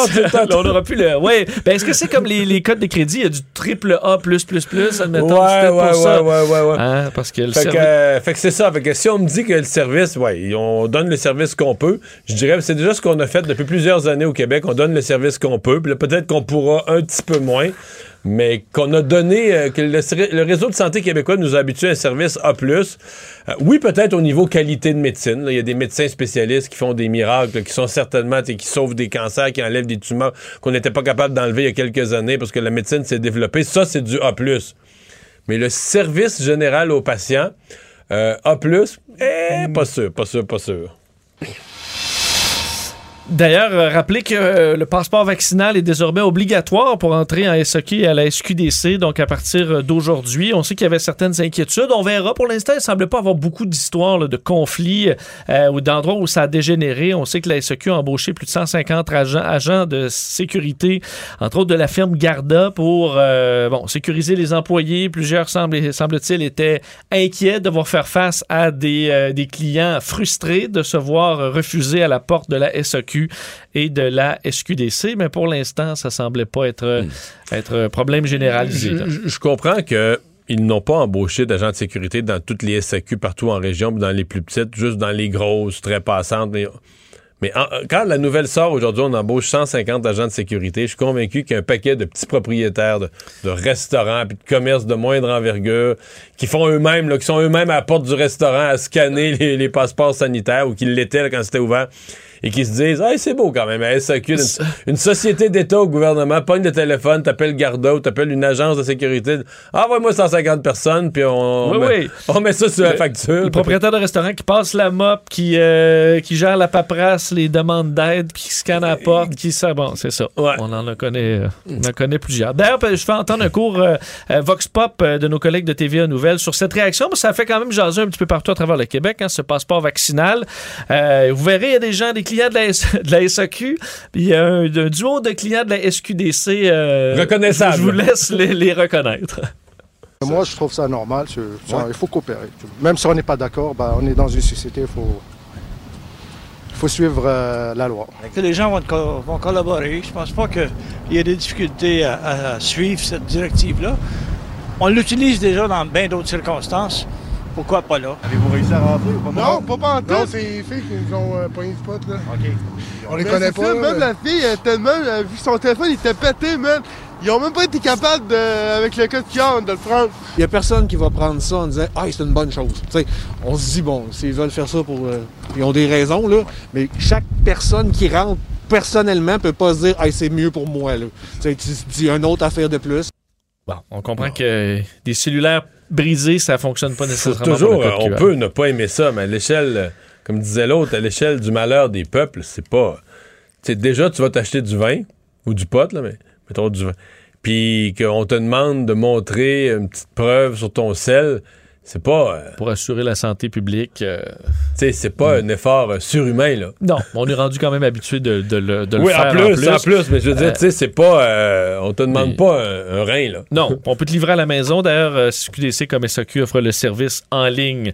Un mot sur le bilan du Québec. On parlait des hospitalisations tantôt plus 36. Le total est quand même très élevé, le 3417. 289 personnes aux soins intensifs. Et le chiffre qui fait mal aujourd'hui, c'est les décès. 89 euh, décès, donc un bilan de 12 453 morts C'est même, euh, c'est même un questionnement. Je pense que le gouvernement va devoir fournir euh, un peu plus de détails. Euh, Qui sont ces gens qui décèdent? On parle à nos médecins de soins intensifs, puis ils nous racontent tout ce matin par le docteur Marquis. Je pense pas que les soins intensifs au Québec soient de moindre qualité. D'ailleurs, ils disent, eux, on en échappe presque pas. Aux soins intensifs, les gens s'en sortent. Euh, il semble que c'est beaucoup des gens euh, bon, qui font le choix, dans ben des cas, là, de, qui font le choix de pas d'acharnement thérapeutique. Ils veulent pas passer par les soins intensifs, c'est pas léger. Là. Donc, des gens qui sont très malades. Mais, comment au Québec on arrive encore à un bilan de décès aussi lourd? La, question finit par se poser. Il va finir par avoir quelqu'un qui va lever la main et qui va dire Mais y a-t-il un problème avec notre système de santé? Y a-t-il des médicaments qu'on n'a pas? Qu'est-ce qui se passe euh, exactement? La question reste entière. D'ailleurs, pour terminer sur la COVID, euh, l'OMS, aujourd'hui, l'Organisation mondiale de la santé, qui euh, avait un ton plus pessimiste concernant la pandémie, disant que la pandémie était loin d'être terminée, s'inquiète du ton sur Omicron, comme quoi plusieurs voient euh, ce variant comme bénin, montrant que oui, individuellement, il peut être plus bénin chez certains, mais qu'il a la capacité de- d'inonder et de submerger de cas les, les, systèmes hospitaliers de plusieurs pays. On sait que plusieurs, entre autres l'Agence européenne des médicaments ou d'autres, le ministère de la Santé en Suisse, qui dit que c'est un peu le début de la fin à Omicron, que ça va devenir endémique. Euh, mais l'OMS dit attention, euh, il faut être prudent encore pour un, pour un certain temps et s'inquiète du taux de vaccination dans plusieurs pays aussi qui est peu élevé, disant les gens sont plus à risque de souffrir de formes graves de la maladie ou de mourir s'ils ne sont pas vaccinés. Alors, c'était le son de euh, cloche. dans les milieux économiques, l'idée qui circule beaucoup, on parle de ça va devenir en cours d'année 2002 endémique, euh, 2022 endémique dans les pays riches là. Ce qui a du bon sens, ont les populations vaccinées, les systèmes de santé, etc.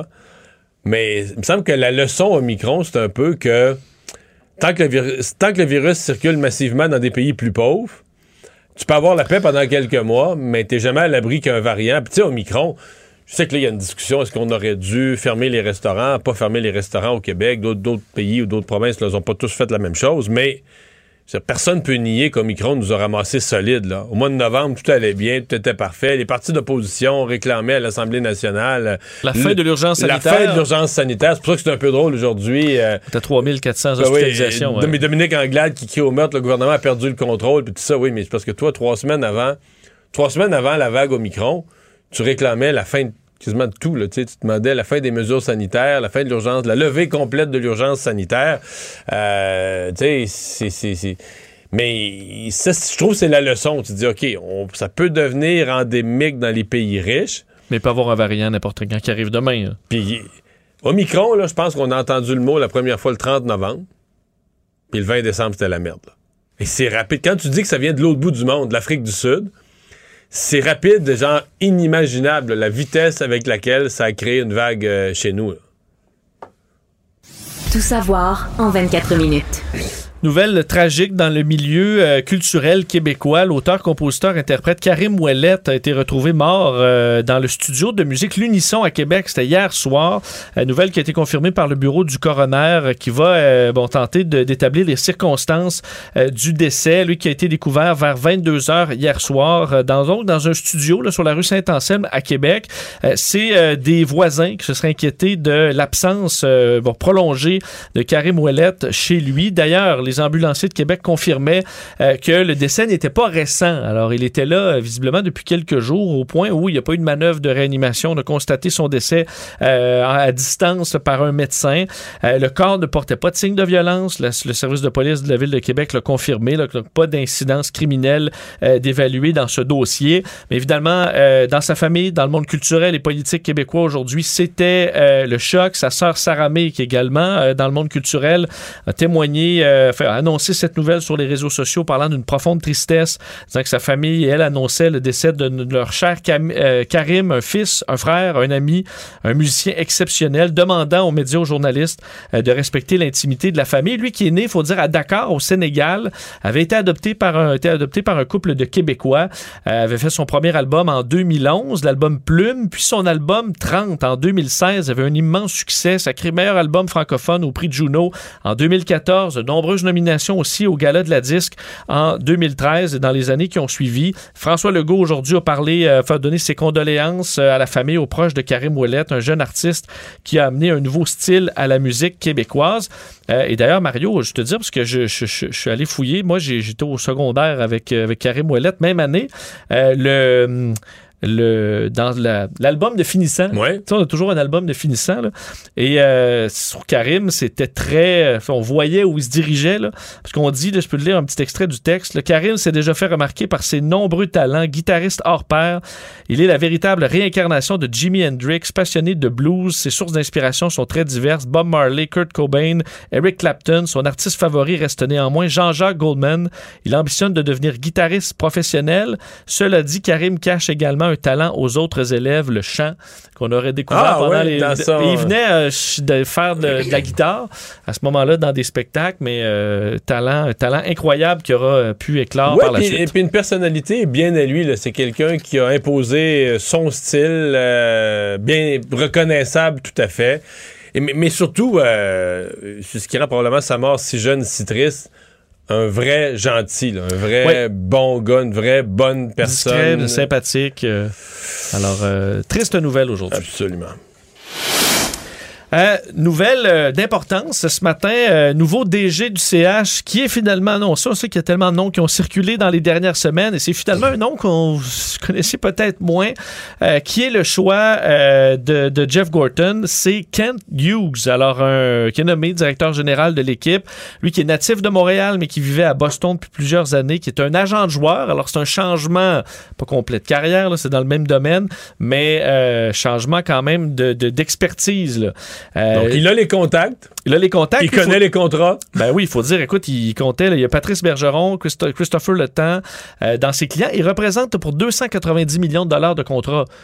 Euh, alors lui, la valeur des joueurs, il, il les connaît. Il les connaît, là. Là, ça va être l'inverse. Au lieu de dire, ah, il vaut cher, ça va être, non, non, tu vaux pas si cher que ça, mon homme. On verra. Euh, et c'est, il a un contrat de 5 ans, donc avec le tricolore, lui qui a grandi dans l'ouest de l'île de Montréal, s'exprime, ben, d'abord en anglais, mais s'exprime très bien en français. Alors, c'est une bonne nouvelle. Lui que son fils a été repêché en 2018 par Jeff Gorton, qui était, euh, donc, euh, chez les Rangers de New York. Mais là, son autre fils Ben pourrait oui. être un choix de premier tour au repêchage cette année. Puis ça se peut que le Canadien repêche. le Canadien repêche de bonheur. C'est son cadet Jack, effectivement, qui est septième euh, en ce moment parmi les patineurs nord-américains pour le prochain repêchage. Alors, est-ce que c'est une bonne nouvelle? Il y a eu réaction de Patrick Roy. On avait beaucoup Patrick Roy en tête là-dessus. Il a réagi. bon joueur aujourd'hui, disant aimer vouloir féliciter Kent Hughes pour sa nomination, lui souhaiter tout le succès requis dans l'exercice de ses fonctions. Je remercie l'organisation d'avoir considéré ma candidature dans le processus qui a été mis en place. Il a bien fait ça. Est-ce qu'on voit que c'est parce qu'il a des portes ouvertes pour le futur ou veut Ouais, pas rien il, a, il a bien fait ça sur la place publique. Personne n'a entendu dans son bureau si c'est les propos exacts. C'est le verbatim exact de ce qu'il dit à porte fermée. en- en privé? Peut-être pas. Euh, alors que pour compléter sur le, le Canadien, ben, Cole Caulfield et euh, Joel Armia ont été placés sur le, le protocole euh, de la COVID aujourd'hui. Alors, on fait le tour de l'équipe carrément. Là. Euh, dire que Cole Ca- Caulfield n'avait pas nécessairement une, une saison de rêve euh, non plus. Je pense pas que. Je pense pas qu'elle va passer à l'histoire comme une saison de rêve pour grand monde. J'ai l'impression que tous ceux qui auront fait partie de la saison 2021-22 du Canadien, là, euh, ça va être dans la liste noire de leurs souvenirs. Ben, peut-être quelques joueurs qui auront joué. euh, qui auront joué leur seul match à vie dans la Ligue nationale ou deux, trois matchs, mais euh, sinon, là, pour les autres, je pense pas que ça va passer comme une belle année. Transaction absolument gigantesque dans le monde des jeux vidéo euh, aujourd'hui. Microsoft, un géant, achète un autre géant, dans euh, le monde des jeux vidéo, Activision Blizzard, pour la somme de 69 milliards de dollars. Et la semaine dernière, je souviens, je couvrais cette nouvelle-là. là. Euh, une des plus grandes transactions, enfin la plus grande transaction dans l'histoire des jeux vidéo, c'était l'achat de Zynga, qui avait fait Farmville, entre autres, pour 12 milliards. Alors là... euh, Zynga, je pense, était plus fort dans les jeux justement pour sur cellulaire. Là, Jeux les sur mobile. Jeux sur mobile. Alors que Activision Blizzard, ils ont aussi des jeux sur mobile, là, comme Candy Crush. Mais je veux dire, ils- depuis des. Tu sais, Call of Duty, ça fait des jeux depuis plus d'une décennie, qui sont des jeux à succès parmi les plus vendus à chaque année. C'est. Absolument, et la liste est encore plus longue. Call of Duty, c'est un peu leur fleuron, là, mais ils en ont, ils en ont plusieurs. Et là, euh, ben voilà que ça, reste bon. C'est euh, c'est pas une, transaction qui est confirmée, mais ça permettrait donc à Microsoft de euh, s'équiper d'un éditeur de jeux vidéo majeur pour avoir entre autres des exclusivités. On disait qu'on s'intéressait au métavers, donc cette espèce d'internet virtuel qu'on pourrait, on pourrait se retrouver avec des casques de réalité Moi, mais- virtuelle. Mon fils, qui est quand même un gamer un peu, là, dit, pour lui, Xbox, ça n'arrachait. Xbox avait été dépassé, c'était moins hot. J'ai l'impression que là, Microsoft, Microsoft, c'est Xbox, là, qu'ils viennent de reprendre dans le domaine du jeu, ils viennent de reprendre la pôle. Peut-être qu'ils vont devoir moderniser leur console aussi.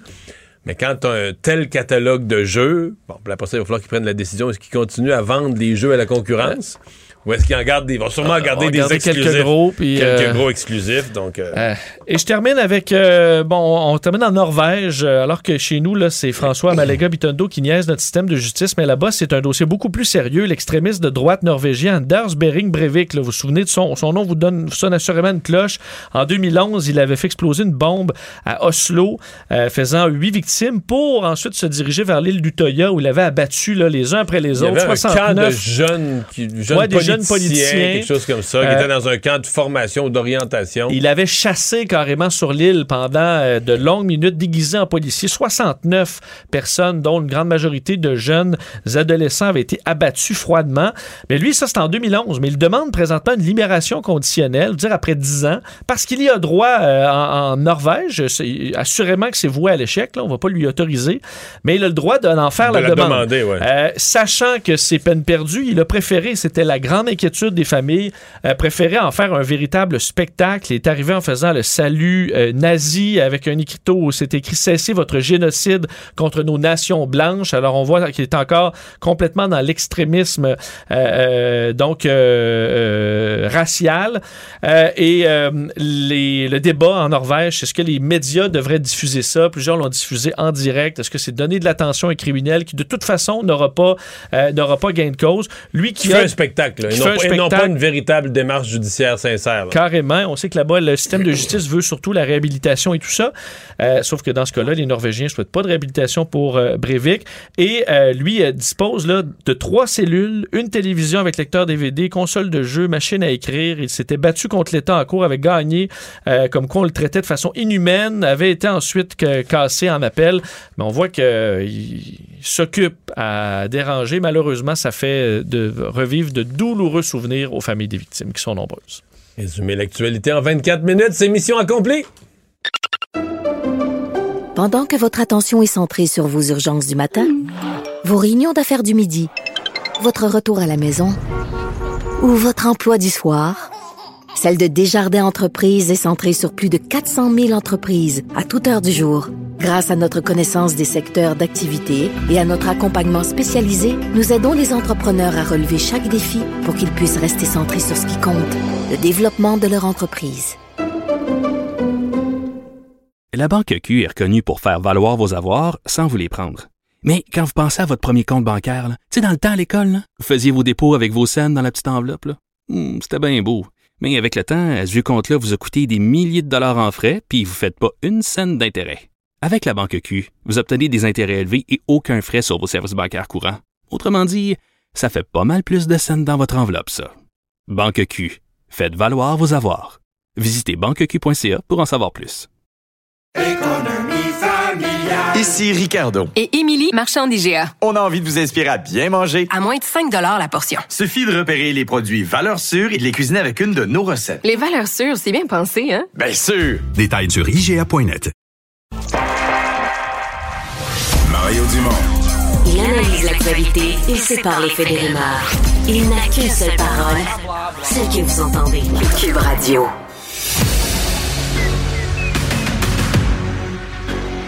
Emmanuel Latraverse. J'ai pas de problème philosophique avec ça. Mario Dumont. Est-ce que je peux me permettre une autre réflexion? La rencontre. Ça passe comme une lettre à la poste. Il se retrouve à enfoncer des portes ouvertes. là. La rencontre La Traverse Dumont. Emmanuel à travers ce joint, Mario Dumont et moi. Bonjour Emmanuel. Bonjour. Euh, bon, il y avait le point de presse aujourd'hui à, 13h où on a parlé de la situation euh, de, la, de, la, COVID au Québec. À 15h, il y avait un briefing technique là, pour les journalistes concernant euh, le, le, le, le, guide de, priori, de priorisation des hospitalisations, là, où on en a quand même glissé un mot à Lucie O'Patterney qui disait aujourd'hui l'histoire de passer du A au B. Là. Alors, on est rendu là à préparer le pire dans notre on, système on est hospitalier. Rendu là? Oui, je suis perplexe.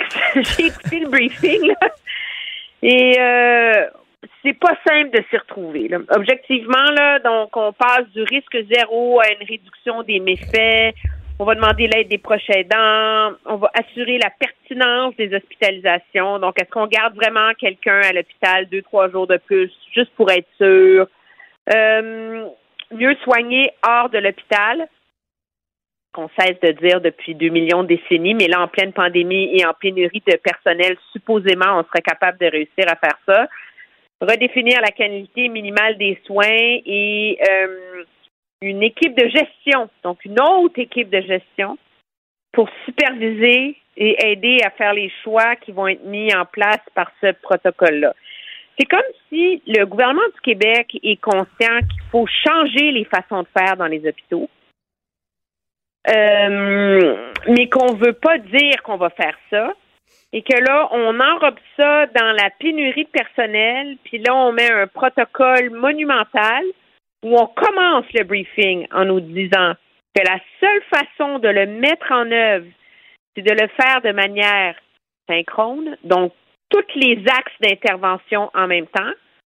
Et on passe le reste du briefing, qui a quand même duré plus d'une heure, à nous dire qu'on y va par étapes et qu'on n'est pas rendu là. Alors, Moi, on je est supposé être rassuré, mais ça, me, ça me laisse très perplexe. Moi, je suis perdu. Je, en fait, je ne sais pas pourquoi on fait donc ça. suis pas la seule. Merci, Mario. Non, moi, je suis plus, je, suis plus perdu que toi. Je suis plus perdu que toi parce que je sais plus pourquoi on fait ça. On nous dit qu'on arrive euh, au, on nous dit qu'on arrive au, au sommet là, du nombre de cas. D'ailleurs, aujourd'hui, il y en a eu plus 36, donc ça diminue à chaque jour le nombre. Donc, on va pogner quelque chose comme 3500, puis ça va être le, maximum. Pourquoi quand on, puis, on- qu'il y a du personnel qui revient. Il commence à avoir du personnel qui revient. Pourquoi dans ce contexte-là, pourquoi à ce moment-là, les hôpitaux arrivent dans un régime encore plus euh, terrible? Qu'est-ce qu'on vise? Qu'est-ce qu'on recherche? Euh, Puis bon, euh, je, comprends, là, c'est bien gentil, Madame O'Patterney, qui nous dit on va passer d'un service A+, à un service euh, qui va être quand même très...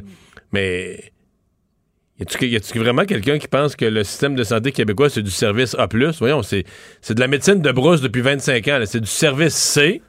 Bon, s'il Ben, passe on à- peut plus dire ça, Mario. On, on Non, passe moi, d'un B- à un que- D. Mais non, puis là, s'il passe de C- à, de C à C-, ben, c'est correct, là, tu peux Non, me le dire. tu es en position où ta vie est en danger, tu as un service A. C'est vrai. Ça, ça va rester. N'est pas en danger, ben là, démerde-toi. Mais c'est c'est un peu. Moi, je vais t'avouer, là, puis je veux pas. J'essaie tellement de pas être cynique en ce moment, là. Je vous le dis, mais moi, quand j'entends, là, que vraiment, là, tu sais, assurer la pertinence des soins, est-ce qu'une personne âgée qui est en crise de COVID, la seule chose dont elle a besoin, c'est de l'oxygène? Et donc, euh, ce protocole-là là, fait qu'on se questionne grosse crise, à savoir si, au lieu d'être hospitalisée, qu'une bonbonne d'oxygène, on pourrait pas la renvoyer chez elle avec des soins de vie. Puis moi, j'écoute ça, là, puis je me dis, allô? Vous n'avez pas pensé avant? ça fait ça fait un an et demi que le réseau de la santé est à genoux, que les infirmières sont au bord de, sont en burn-out. Euh, et là, tout d'un coup, là, il faut là que qu'on atteigne ça pour qu'on se questionne sur des choses comme ça. Moi, c'est ça qui me surprend. Et ce que ça me fait dire, c'est que finalement, le chat est sorti du sac. On se fait à croire depuis des années qu'on est capable de se payer un système de médecine à l'américaine, la Cadillac. Comprends-tu? Et on s'obstine à essayer d'avoir une Cadillac sans un réseau fait pour être une Cadillac. Puis là, ben, on patch des trous. Fait que finalement, on a une vieille Cadillac des années 70 qui est toute euh, rabobinée puis euh, qui va pas bien. À un moment donné, c'est comme si là, il faut qu'on soit dans la cinquième phase de la pandémie, quand il manque 12 000 personnes, qu'on est en train d'annuler des chirurgies de cancer pour dire, tu peut-être qu'à la place de s'acheter une Cadillac, là, c'est une bonne, euh, je sais pas moi, une bonne japonaise de luxe, là, ça fera job, tu sais. Peut-être qu'on serait plus efficace, puis qu'on soignerait plus les gens, puis tu sais, c'est comme si ça prend ça, puis même à ça, on n'ose même pas l'avoir, cette réflexion-là. Parce qu'on l'a fait passer sur le dos d'une situation de crise qui va arriver, mais qu'on n'est pas là, puis qu'on ne le sait pas, puis on l'a fait, mais on vous promet, puis on ne sait pas si on va le faire. Ouf! Je vous entendre, Emmanuel et Mario, sur, euh, sur Dominique Anglade euh, aujourd'hui, qui, euh, bon, la chef de l'opposition, qui critiquait durement François Legault, disant qu'il plongeait le Québec dans la noirceur, gérant la crise par des fermetures, disant François Legault n'a pas fait ce qu'il fallait par rapport à tout le déploiement au niveau des tests, entre autres tests rapides. Clairement, il a perdu le contrôle. donc, il y aura de plus en plus de chaleur de l'opposition sur, sur le gouvernement. Ouais. Mais est-ce que c'était non, mais aujourd'hui, j'ai trouvé que Mme Anglade, elle avait, de la matière pour critiquer. Il y a des choses qui fonctionnent pas. J'ai trouvé que c'est un point de presse où elle a glissé au moins sur deux points. Le premier, c'est euh, ça, c'est une erreur politique de base. De dire qu'il y aurait eu moins de décès si on avait eu un gouvernement libéral. Elle l'a dit comme ça, elle, elle a répondu comme ça aux journalistes tu t'embarques sur un terrain où tu gagneras jamais. Comment tu vas prouver ça? Puis qui va, qui va vraiment dans la population croire ça, que c'est les libéraux? Mais si ça avait été des libéraux au pouvoir, il y aurait eu moins de décès, moins de morts. Drôle d'affirmation. Pour le reste, c'est parce qu'à un moment donné, euh, bon, tu fais une affirmation, le gouvernement a perdu le contrôle, OK, il a fait des erreurs, OK, OK. Mais là, tu dis, OK, mais qu'est-ce qui a amené qu'il y ait autant de morts selon vous? Puis là, sa réponse, c'est les, les erreurs du gouvernement. Bon, c'est les avis de la santé publique sont pas mis par écrit je comprends que sur le plan de la procédure, ça énerve l'opposition, mais est-ce que vraiment le public voit ça? Est-ce que ça, c'est vraiment une cause de, la perte de contrôle, des décès? Après ça, l'Assemblée nationale aurait dû siéger en janvier d'urgence, puis là, on l'a juste siégé au début février. Est-ce que ça, vraiment, il y aurait eu moins de décès si l'Assemblée avait siégé? C'est que c'est. Finalement, la seule chose concrète, c'est les tests rapides. Où tu dis, OK, elle a dit s'il y avait eu plus de tests rapides, il y aurait peut-être eu moins de cas c'est étiré, là, un peu tiré par les cheveux, mais au moins on parle du sujet, on se défend. Mais les autres affaires, ah oui, meilleur que ça. Ça, aurait pris une commission d'enquête sur les CHSLD. les CHSLD en 2020. Je dis pas qu'il devrait y avoir ou pas une commission d'enquête, on peut débattre de ça. Mais s'il y avait une commission d'enquête sur les CHSLD en 2020 qui avait commencé là, présentement en janvier, est-ce que ça aurait réduit le nombre de décès là, en janvier? Sincèrement, c'est pas. Il y a un point où était complètement perdu. Là. Ben, t'es plus perdu que ça. Moi, je, moi, je vais t'avouer, premièrement, on est le 17 janvier, là. Ça, c'est un point de presse qu'elle aurait dû faire, genre le. Le 3, le 4, le 5, c'est ça. Le 4. Là, on est rendu au 17. Là. S'il y a un Québécois qui s'intéresse à la pandémie, qui n'a pas compris que le gouvernement a perdu le contrôle, que ça va mal, qu'on a été pris de court, puis qu'on aurait dû commander des tests rapides avant, là, ben, ce monde-là, ils n'écoutent pas les nouvelles, probablement qu'ils votent pas, puis ça sert à rien de le dire à un moment donné, quand tu es en politique, il faut que tu fasses avancer le débat dans la bonne direction. Moi, ressasser le point de presse du 30 décembre dernier, là, je suis plus capable d'entendre ce discours-là, de un. De deux, je partage entièrement son opinion sur l'histoire euh, des avis écrits et, euh, euh, et de la commission d'enquête. Au moins, le PQ, sur sa critique, a une une alternative au problème de la santé publique. Parce qu'on s'entend qu'il y a un problème autour des décisions qui ont été prises, qui relèvent des conseils de la santé publique. Tu peux dire, le gouvernement a totalement moffé la troisième dose. Le gouvernement, il attendait l'avis du comité d'immunisation du Québec. C'est pas François Legault assis dans son bureau qui va décider qu'on déploie les ressources puis qu'on se met à vacciner tout le monde demain matin, là. Je veux dire, c'est pas une mission. alors, c'est un peu, il y a beaucoup de mélange des genres là-dedans. Euh, moi, je trouve que le PQ est le seul qui a émis une hypothèse intéressante qui a été testée ailleurs, c'est celle d'une table scientifique qui aide beaucoup à la cohésion, parce que quand l'Ontario appelle à ramener les enfants dans les écoles, ils font valider leur protocole par un consortium d'hôpitaux pour enfants, puis tout ça. Alors, tu sais, vraiment comme euh, des gens extérieurs à la fonction publique gouvernementale qui décident. Mais pour le reste, puis madame, moi, c'était mon préféré, là, le Paxlovid, au lieu de parler avec Gary Bettman, M. Girard aurait dû prendre son bâton de pèlerin et aller en acheter. Donc ça, c'est le médicament que la planète au complet s'arrache, OK? Mais il n'y en a pas à vendre. C'est distribué, c'est distribué par pas, Pfizer là. entre les pays. là. Le Canada, il en a acheté un million, puis à date, il a reçu 30 000 doses. Mais Éric Girard, le ministre des Finances du Québec, qui n'a aucun pouvoir sur l'accès de Pfizer au marché canadien, aurait mieux négocié que le gouvernement fédéral, qui lui détient les approbations, les vaccins, les prix, tout le reste. À un moment donné, moi, je comprends que l'opposition sent que le gouvernement est vulnérable, mais il faudrait ramener ça à des enjeux constructifs. Puis ce qui est de drôle, c'est que tout ce dont on parle depuis une semaine, c'est le fait qu'à un moment donné, il va falloir avoir une vraie discussion sur notre réseau de la santé, qu'au-delà de la crise imminente, là, des lits d'hôpitaux maintenant, que tout ça révèle, c'est que garocher de l'argent sur le problème ne règle pas le problème. OK? Parce que si garocher de l'argent sur le problème réglait le problème, on n'aurait pas la crise qu'on a en ce moment dans la cinquième vague. Il n'y a jamais eu plus de cash dans le réseau de la santé dans l'histoire du Canada. Ça, c'est l'enjeu qu'aucun parti politique n'ose aborder. En effet. Hey, merci, Emmanuel. À demain. Au revoir! Mario Dumont et Vincent Dessureau. Inséparables comme les aiguilles d'une montre. Cube Radio. Bonjour, Jean-François. Salut, messieurs. Le Canadien a maintenant un DG. Oui, donc Kent Hughes a été nommé euh, ce matin. On en avait parlé un peu hier. La, nouvelle était sur le bord de sortir. Euh, on avait prévu ça pour plus tard cette semaine, mais finalement, je pense que trop de gens étaient au courant. Donc, euh, 51 ans, diplômé de Boston College. Ça fait 25 ans qu'il est dans le monde euh, du hockey.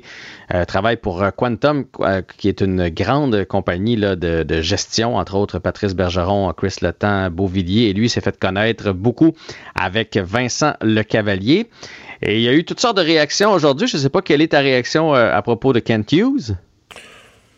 J'en ai pas. Écoute, je, vais avouer, dans le fond, que je le connaissais pas. euh, donc, je suis, ouvert d'esprit à voir euh, ce qu'il va, ce va livrer. Mais, parce qu'on connaissait les autres. Là.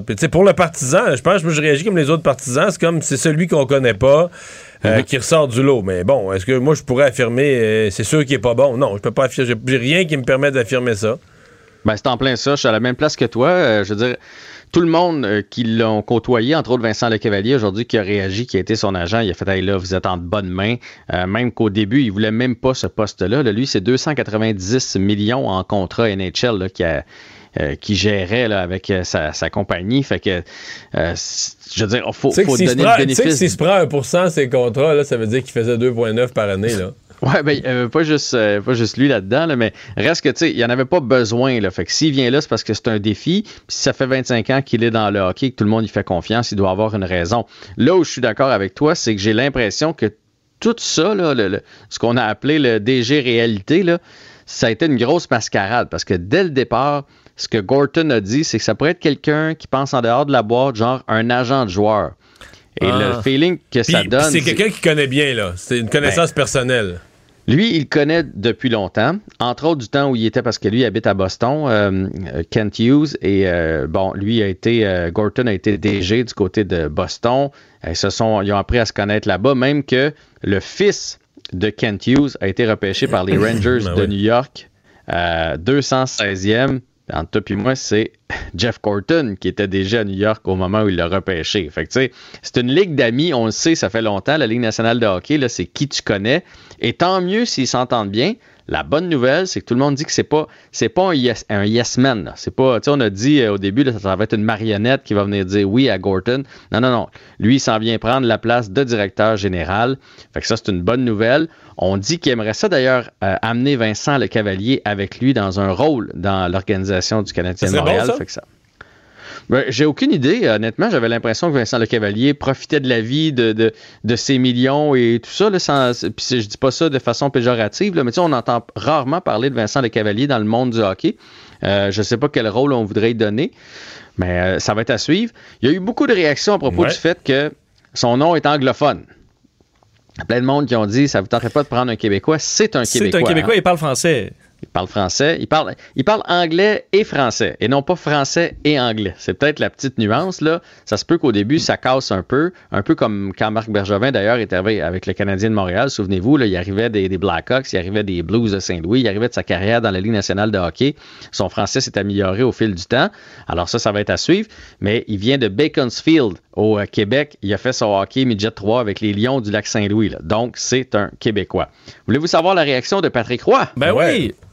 Patrick Roy qui euh, a réagi seulement par voie de communiqué. On ne l'a pas rendu disponible aux médias. Il a félicité Kent Hughes. Il a remercié l'organisation du euh, Canadien de l'avoir euh, considéré. Donc, il a fait ça en gentleman. Mais est-ce que, est-ce que cette, fa- ouais, est-ce que cette façon-là de répondre dit quelque chose sur le fait que c'est peut-être pas terminé, euh, le poste d'entraîneur? Est-ce qu'il se dit, ben, pour l'avenir, on fermera pas les portes, je vais pas les envoyer promener? Ben oui, je pense que c'est ça. Je pense, je pense même que ça a pris des proportions qu'il n'avait pas envie que ça prenne lorsqu'il a fait sa première euh, déclaration. Puis Patrick Roy est brillant dans la vie. Là, je pense qu'il se dit que si un jour il veut revenir avec le Canadien, c'est le genre d'attitude qu'il va devoir avoir. Tu sais, avec le Canadien, si t'en dis. euh, Bon, ouais, tu dis va, vous avez non, mais pas de couilles, euh, ouais, là, Ouais. ça, ouais, ça va être Ça fini. passera pas. Puis effectivement, à moins qu'il y ait du charme, euh, remettre la, la barque à flot, là. J'ai comme l'impression que c'est sa dernière saison. Fait qu'effectivement, il va y avoir un poste, à mon avis, d'entraîneur-chef de disponible pour la saison prochaine. Est-ce que ça peut être le genre d'aventure qui intéresse Patrick Roy? Ça va être à suivre. Euh, il va y avoir un point de presse demain.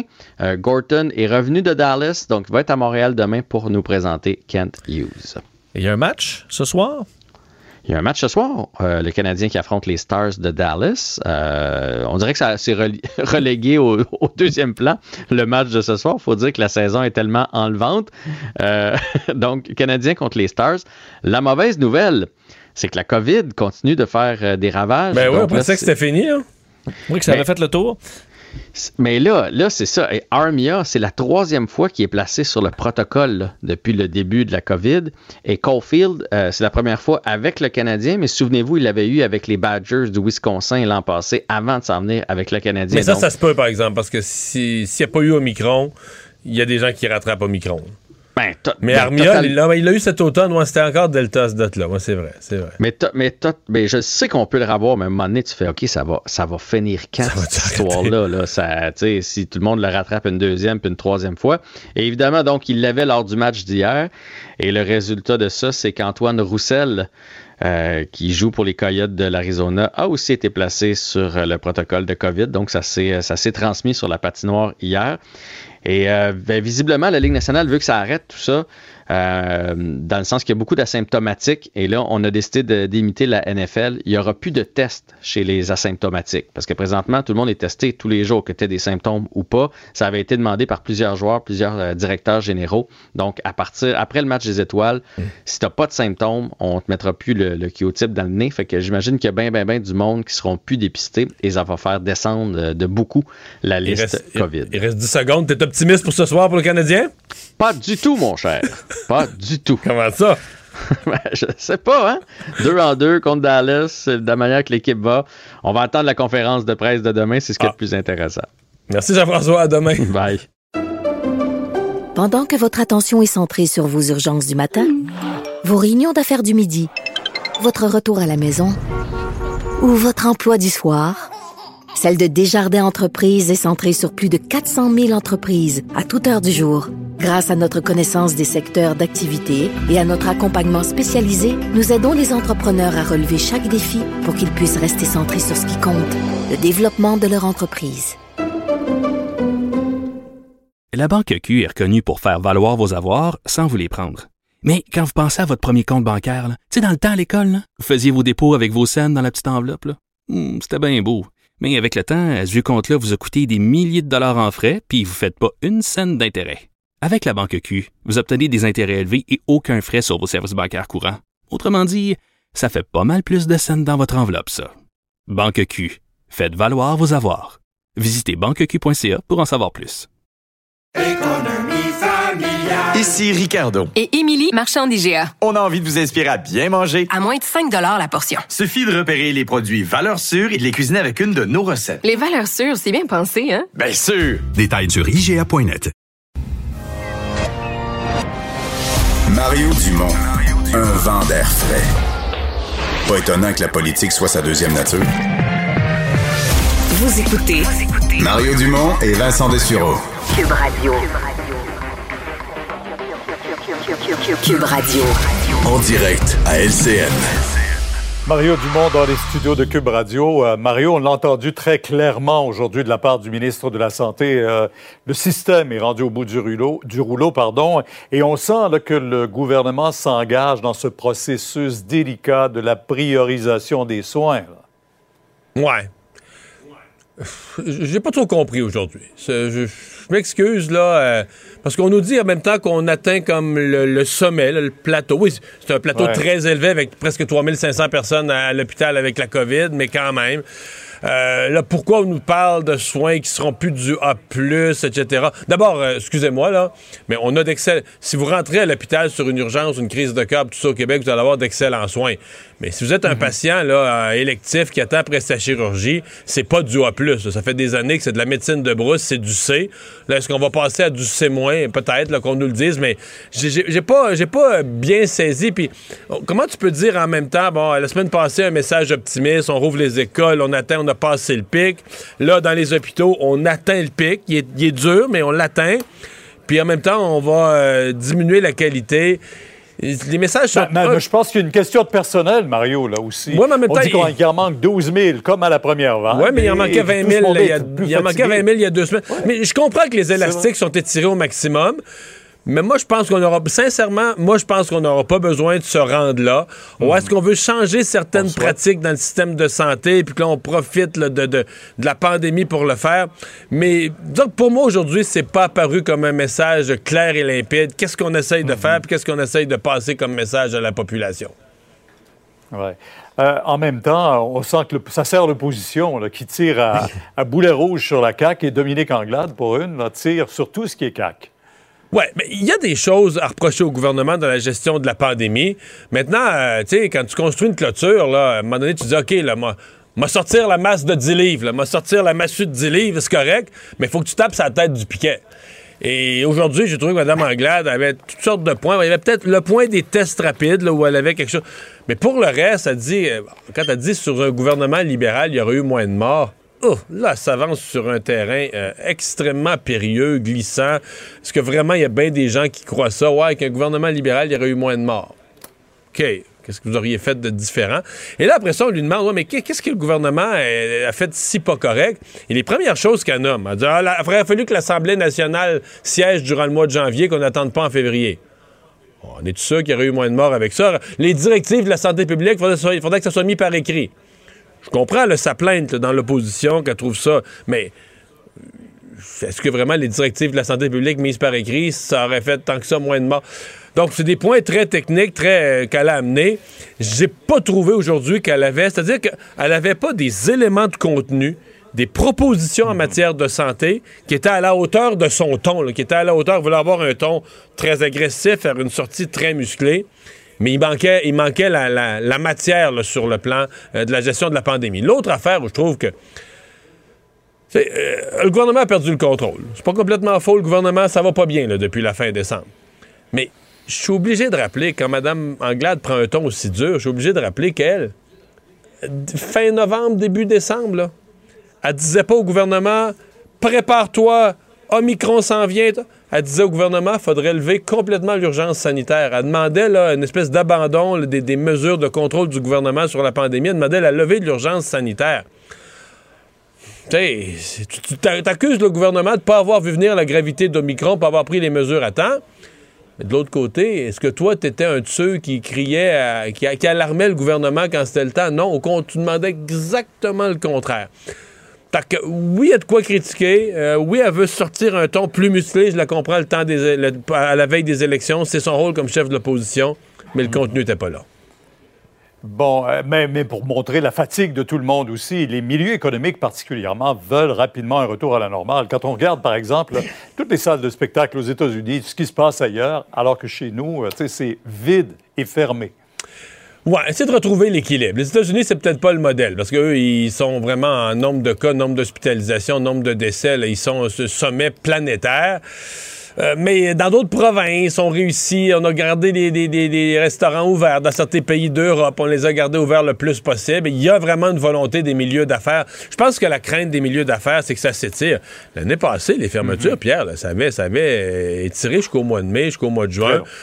Donc, je pense que le gouvernement veut annoncer des dates d'ici 10 jours, deux semaines pour le début des réouvertures. Et les milieux d'affaires veulent, ouais, euh, allez-y, on veut ça. Mais, euh, tu sais, je je pense qu'on ne prendra pas de décision tant qu'on n'aura pas vu au moins un peu une baisse dans, les, dans le nombre d'hospitalisations. C'est ce qu'on vise, en tout cas. Merci, Mario. Demain, 10h sur LCN. Au revoir. Au revoir. Alors, Vincent, euh, il y a eu des critiques ici contre le ministre de l'Éducation, Jean-François Roberge, parce que c'est compliqué, le retour à l'école, etc. Le ministre français de l'Éducation, lui, est drôlement plus dans l'embarras. Oui, parce que déjà, en France, ça va pas super bien. Ils ont 300 000 cas par jour, 300 décès par jour. C'est la rentrée, euh, c'est compliqué. comme nous, là. C'est comme C'est- nous, là. C'est comme nous, avec les mêmes tensions vis-à-vis le ministre de l'Éducation. Euh, on sait que c'est bon Jean-Michel Blanquer, qui avait d'ailleurs collaboré avec Jean-François Roberge sur la question des woke et tout ça. Bien, il est dans le trouble. Toute l'opposition réclame sa démission aujourd'hui. Pourquoi? Parce qu'il a annoncé le protocole de retour en classe de la rentrée qui est très compliqué, qui est controversé, euh, en direct d'Ibiza. Pour les gens moins familiers, c'est une île euh, de, de l'Espagne très, très réputée pour... euh, faire le party Ouais, euh, au milieu soleil, touristique, euh, euh. et, euh, et donc il a fait une entrevue aux Parisiens où il donnait les détails là-dessus euh, et il était en vacances dans le sud à la plage. Ça a soulevé alors que les Français on leur demande ben, de ne pas voyager, on demande des sacrifices énormes pour reprendre le contrôle du système de santé. Ben là c'est vu comme la Ben, goutte. J'imagine Jean-François Roberge qui annonce le retour à l'école, puis il est dans un resort à Punta À Cana. Punta Cana. Ce serait, écoute. Puis en euh, arrière de lui, tu vois les gens sauter dans la piscine, puis les pina coladas. puis- T'entends les goélands. Euh, non, c'est ben, c'est ça, ça. Écoute, ça n'a pas de bon sens. Euh, et lui, d'ailleurs, a répliqué en disant, ben, pas répliqué, il s'est excusé, mais en disant qu'il regrette la symbolique. Euh, il dit la symbolique, parce qu'il dit que lui, il travaillait, euh, il travaillait de là-bas, là, à Ibiza. Il dit, il se trouve que le lieu que j'ai choisi, j'aurais dû en choisir sans doute un autre. Tu sais, c'est des excuses, mais en voulant dire, Ah, ben, je comprends la symbolique, mais il n'y a pas juste la symbolique. Je comprends que tu peux travailler, mais admettons, Mario, qu'on fait l'émission d'ici euh, à Cancun, là, on n'aurait pas. C'est quand même pas pareil. Euh, Non. À distance, euh, tu peux pas avoir les mêmes rencontres, tu peux pas avoir des Non, rencontres. en t'es à. Cancun, puis t'entends les verres à radio, t'entends les verres de, de punch, puis de, de, de sangria. Puis tu dis aux gens, sortez pas, allez pas d'un bar, les restaurants sont fermés, puis c'est bien correct. Puis à un moment donné, là, je trouve que c'est ça, c'est faut que tu... Faut qu'il y ait un minimum où tu vis ce que tu prêches, là. Alors, il y a un- quand même une- un rappel à dire oui, les politiciens ont besoin des fois de prendre congé. Ça fait deux ans de pandémie, mais euh, le Sud, c'est pas pour tout de suite, je pense, pour plusieurs d'entre eux. Donc, puis annoncer euh, retour à l'école en France à partir d'Ibiza, c'était un exercice euh, risqué. On me dit qu'il y a quelques parents et quelques professeurs qui étaient pas très contents. Qui étaient outrés. Merci Vincent, merci à vous d'avoir euh, été là. Euh, on se donne un nouveau rendez-vous demain, 15h30. Euh, C'est Sophie Durocher qui s'en vient. Bonne soirée. Cube Radio.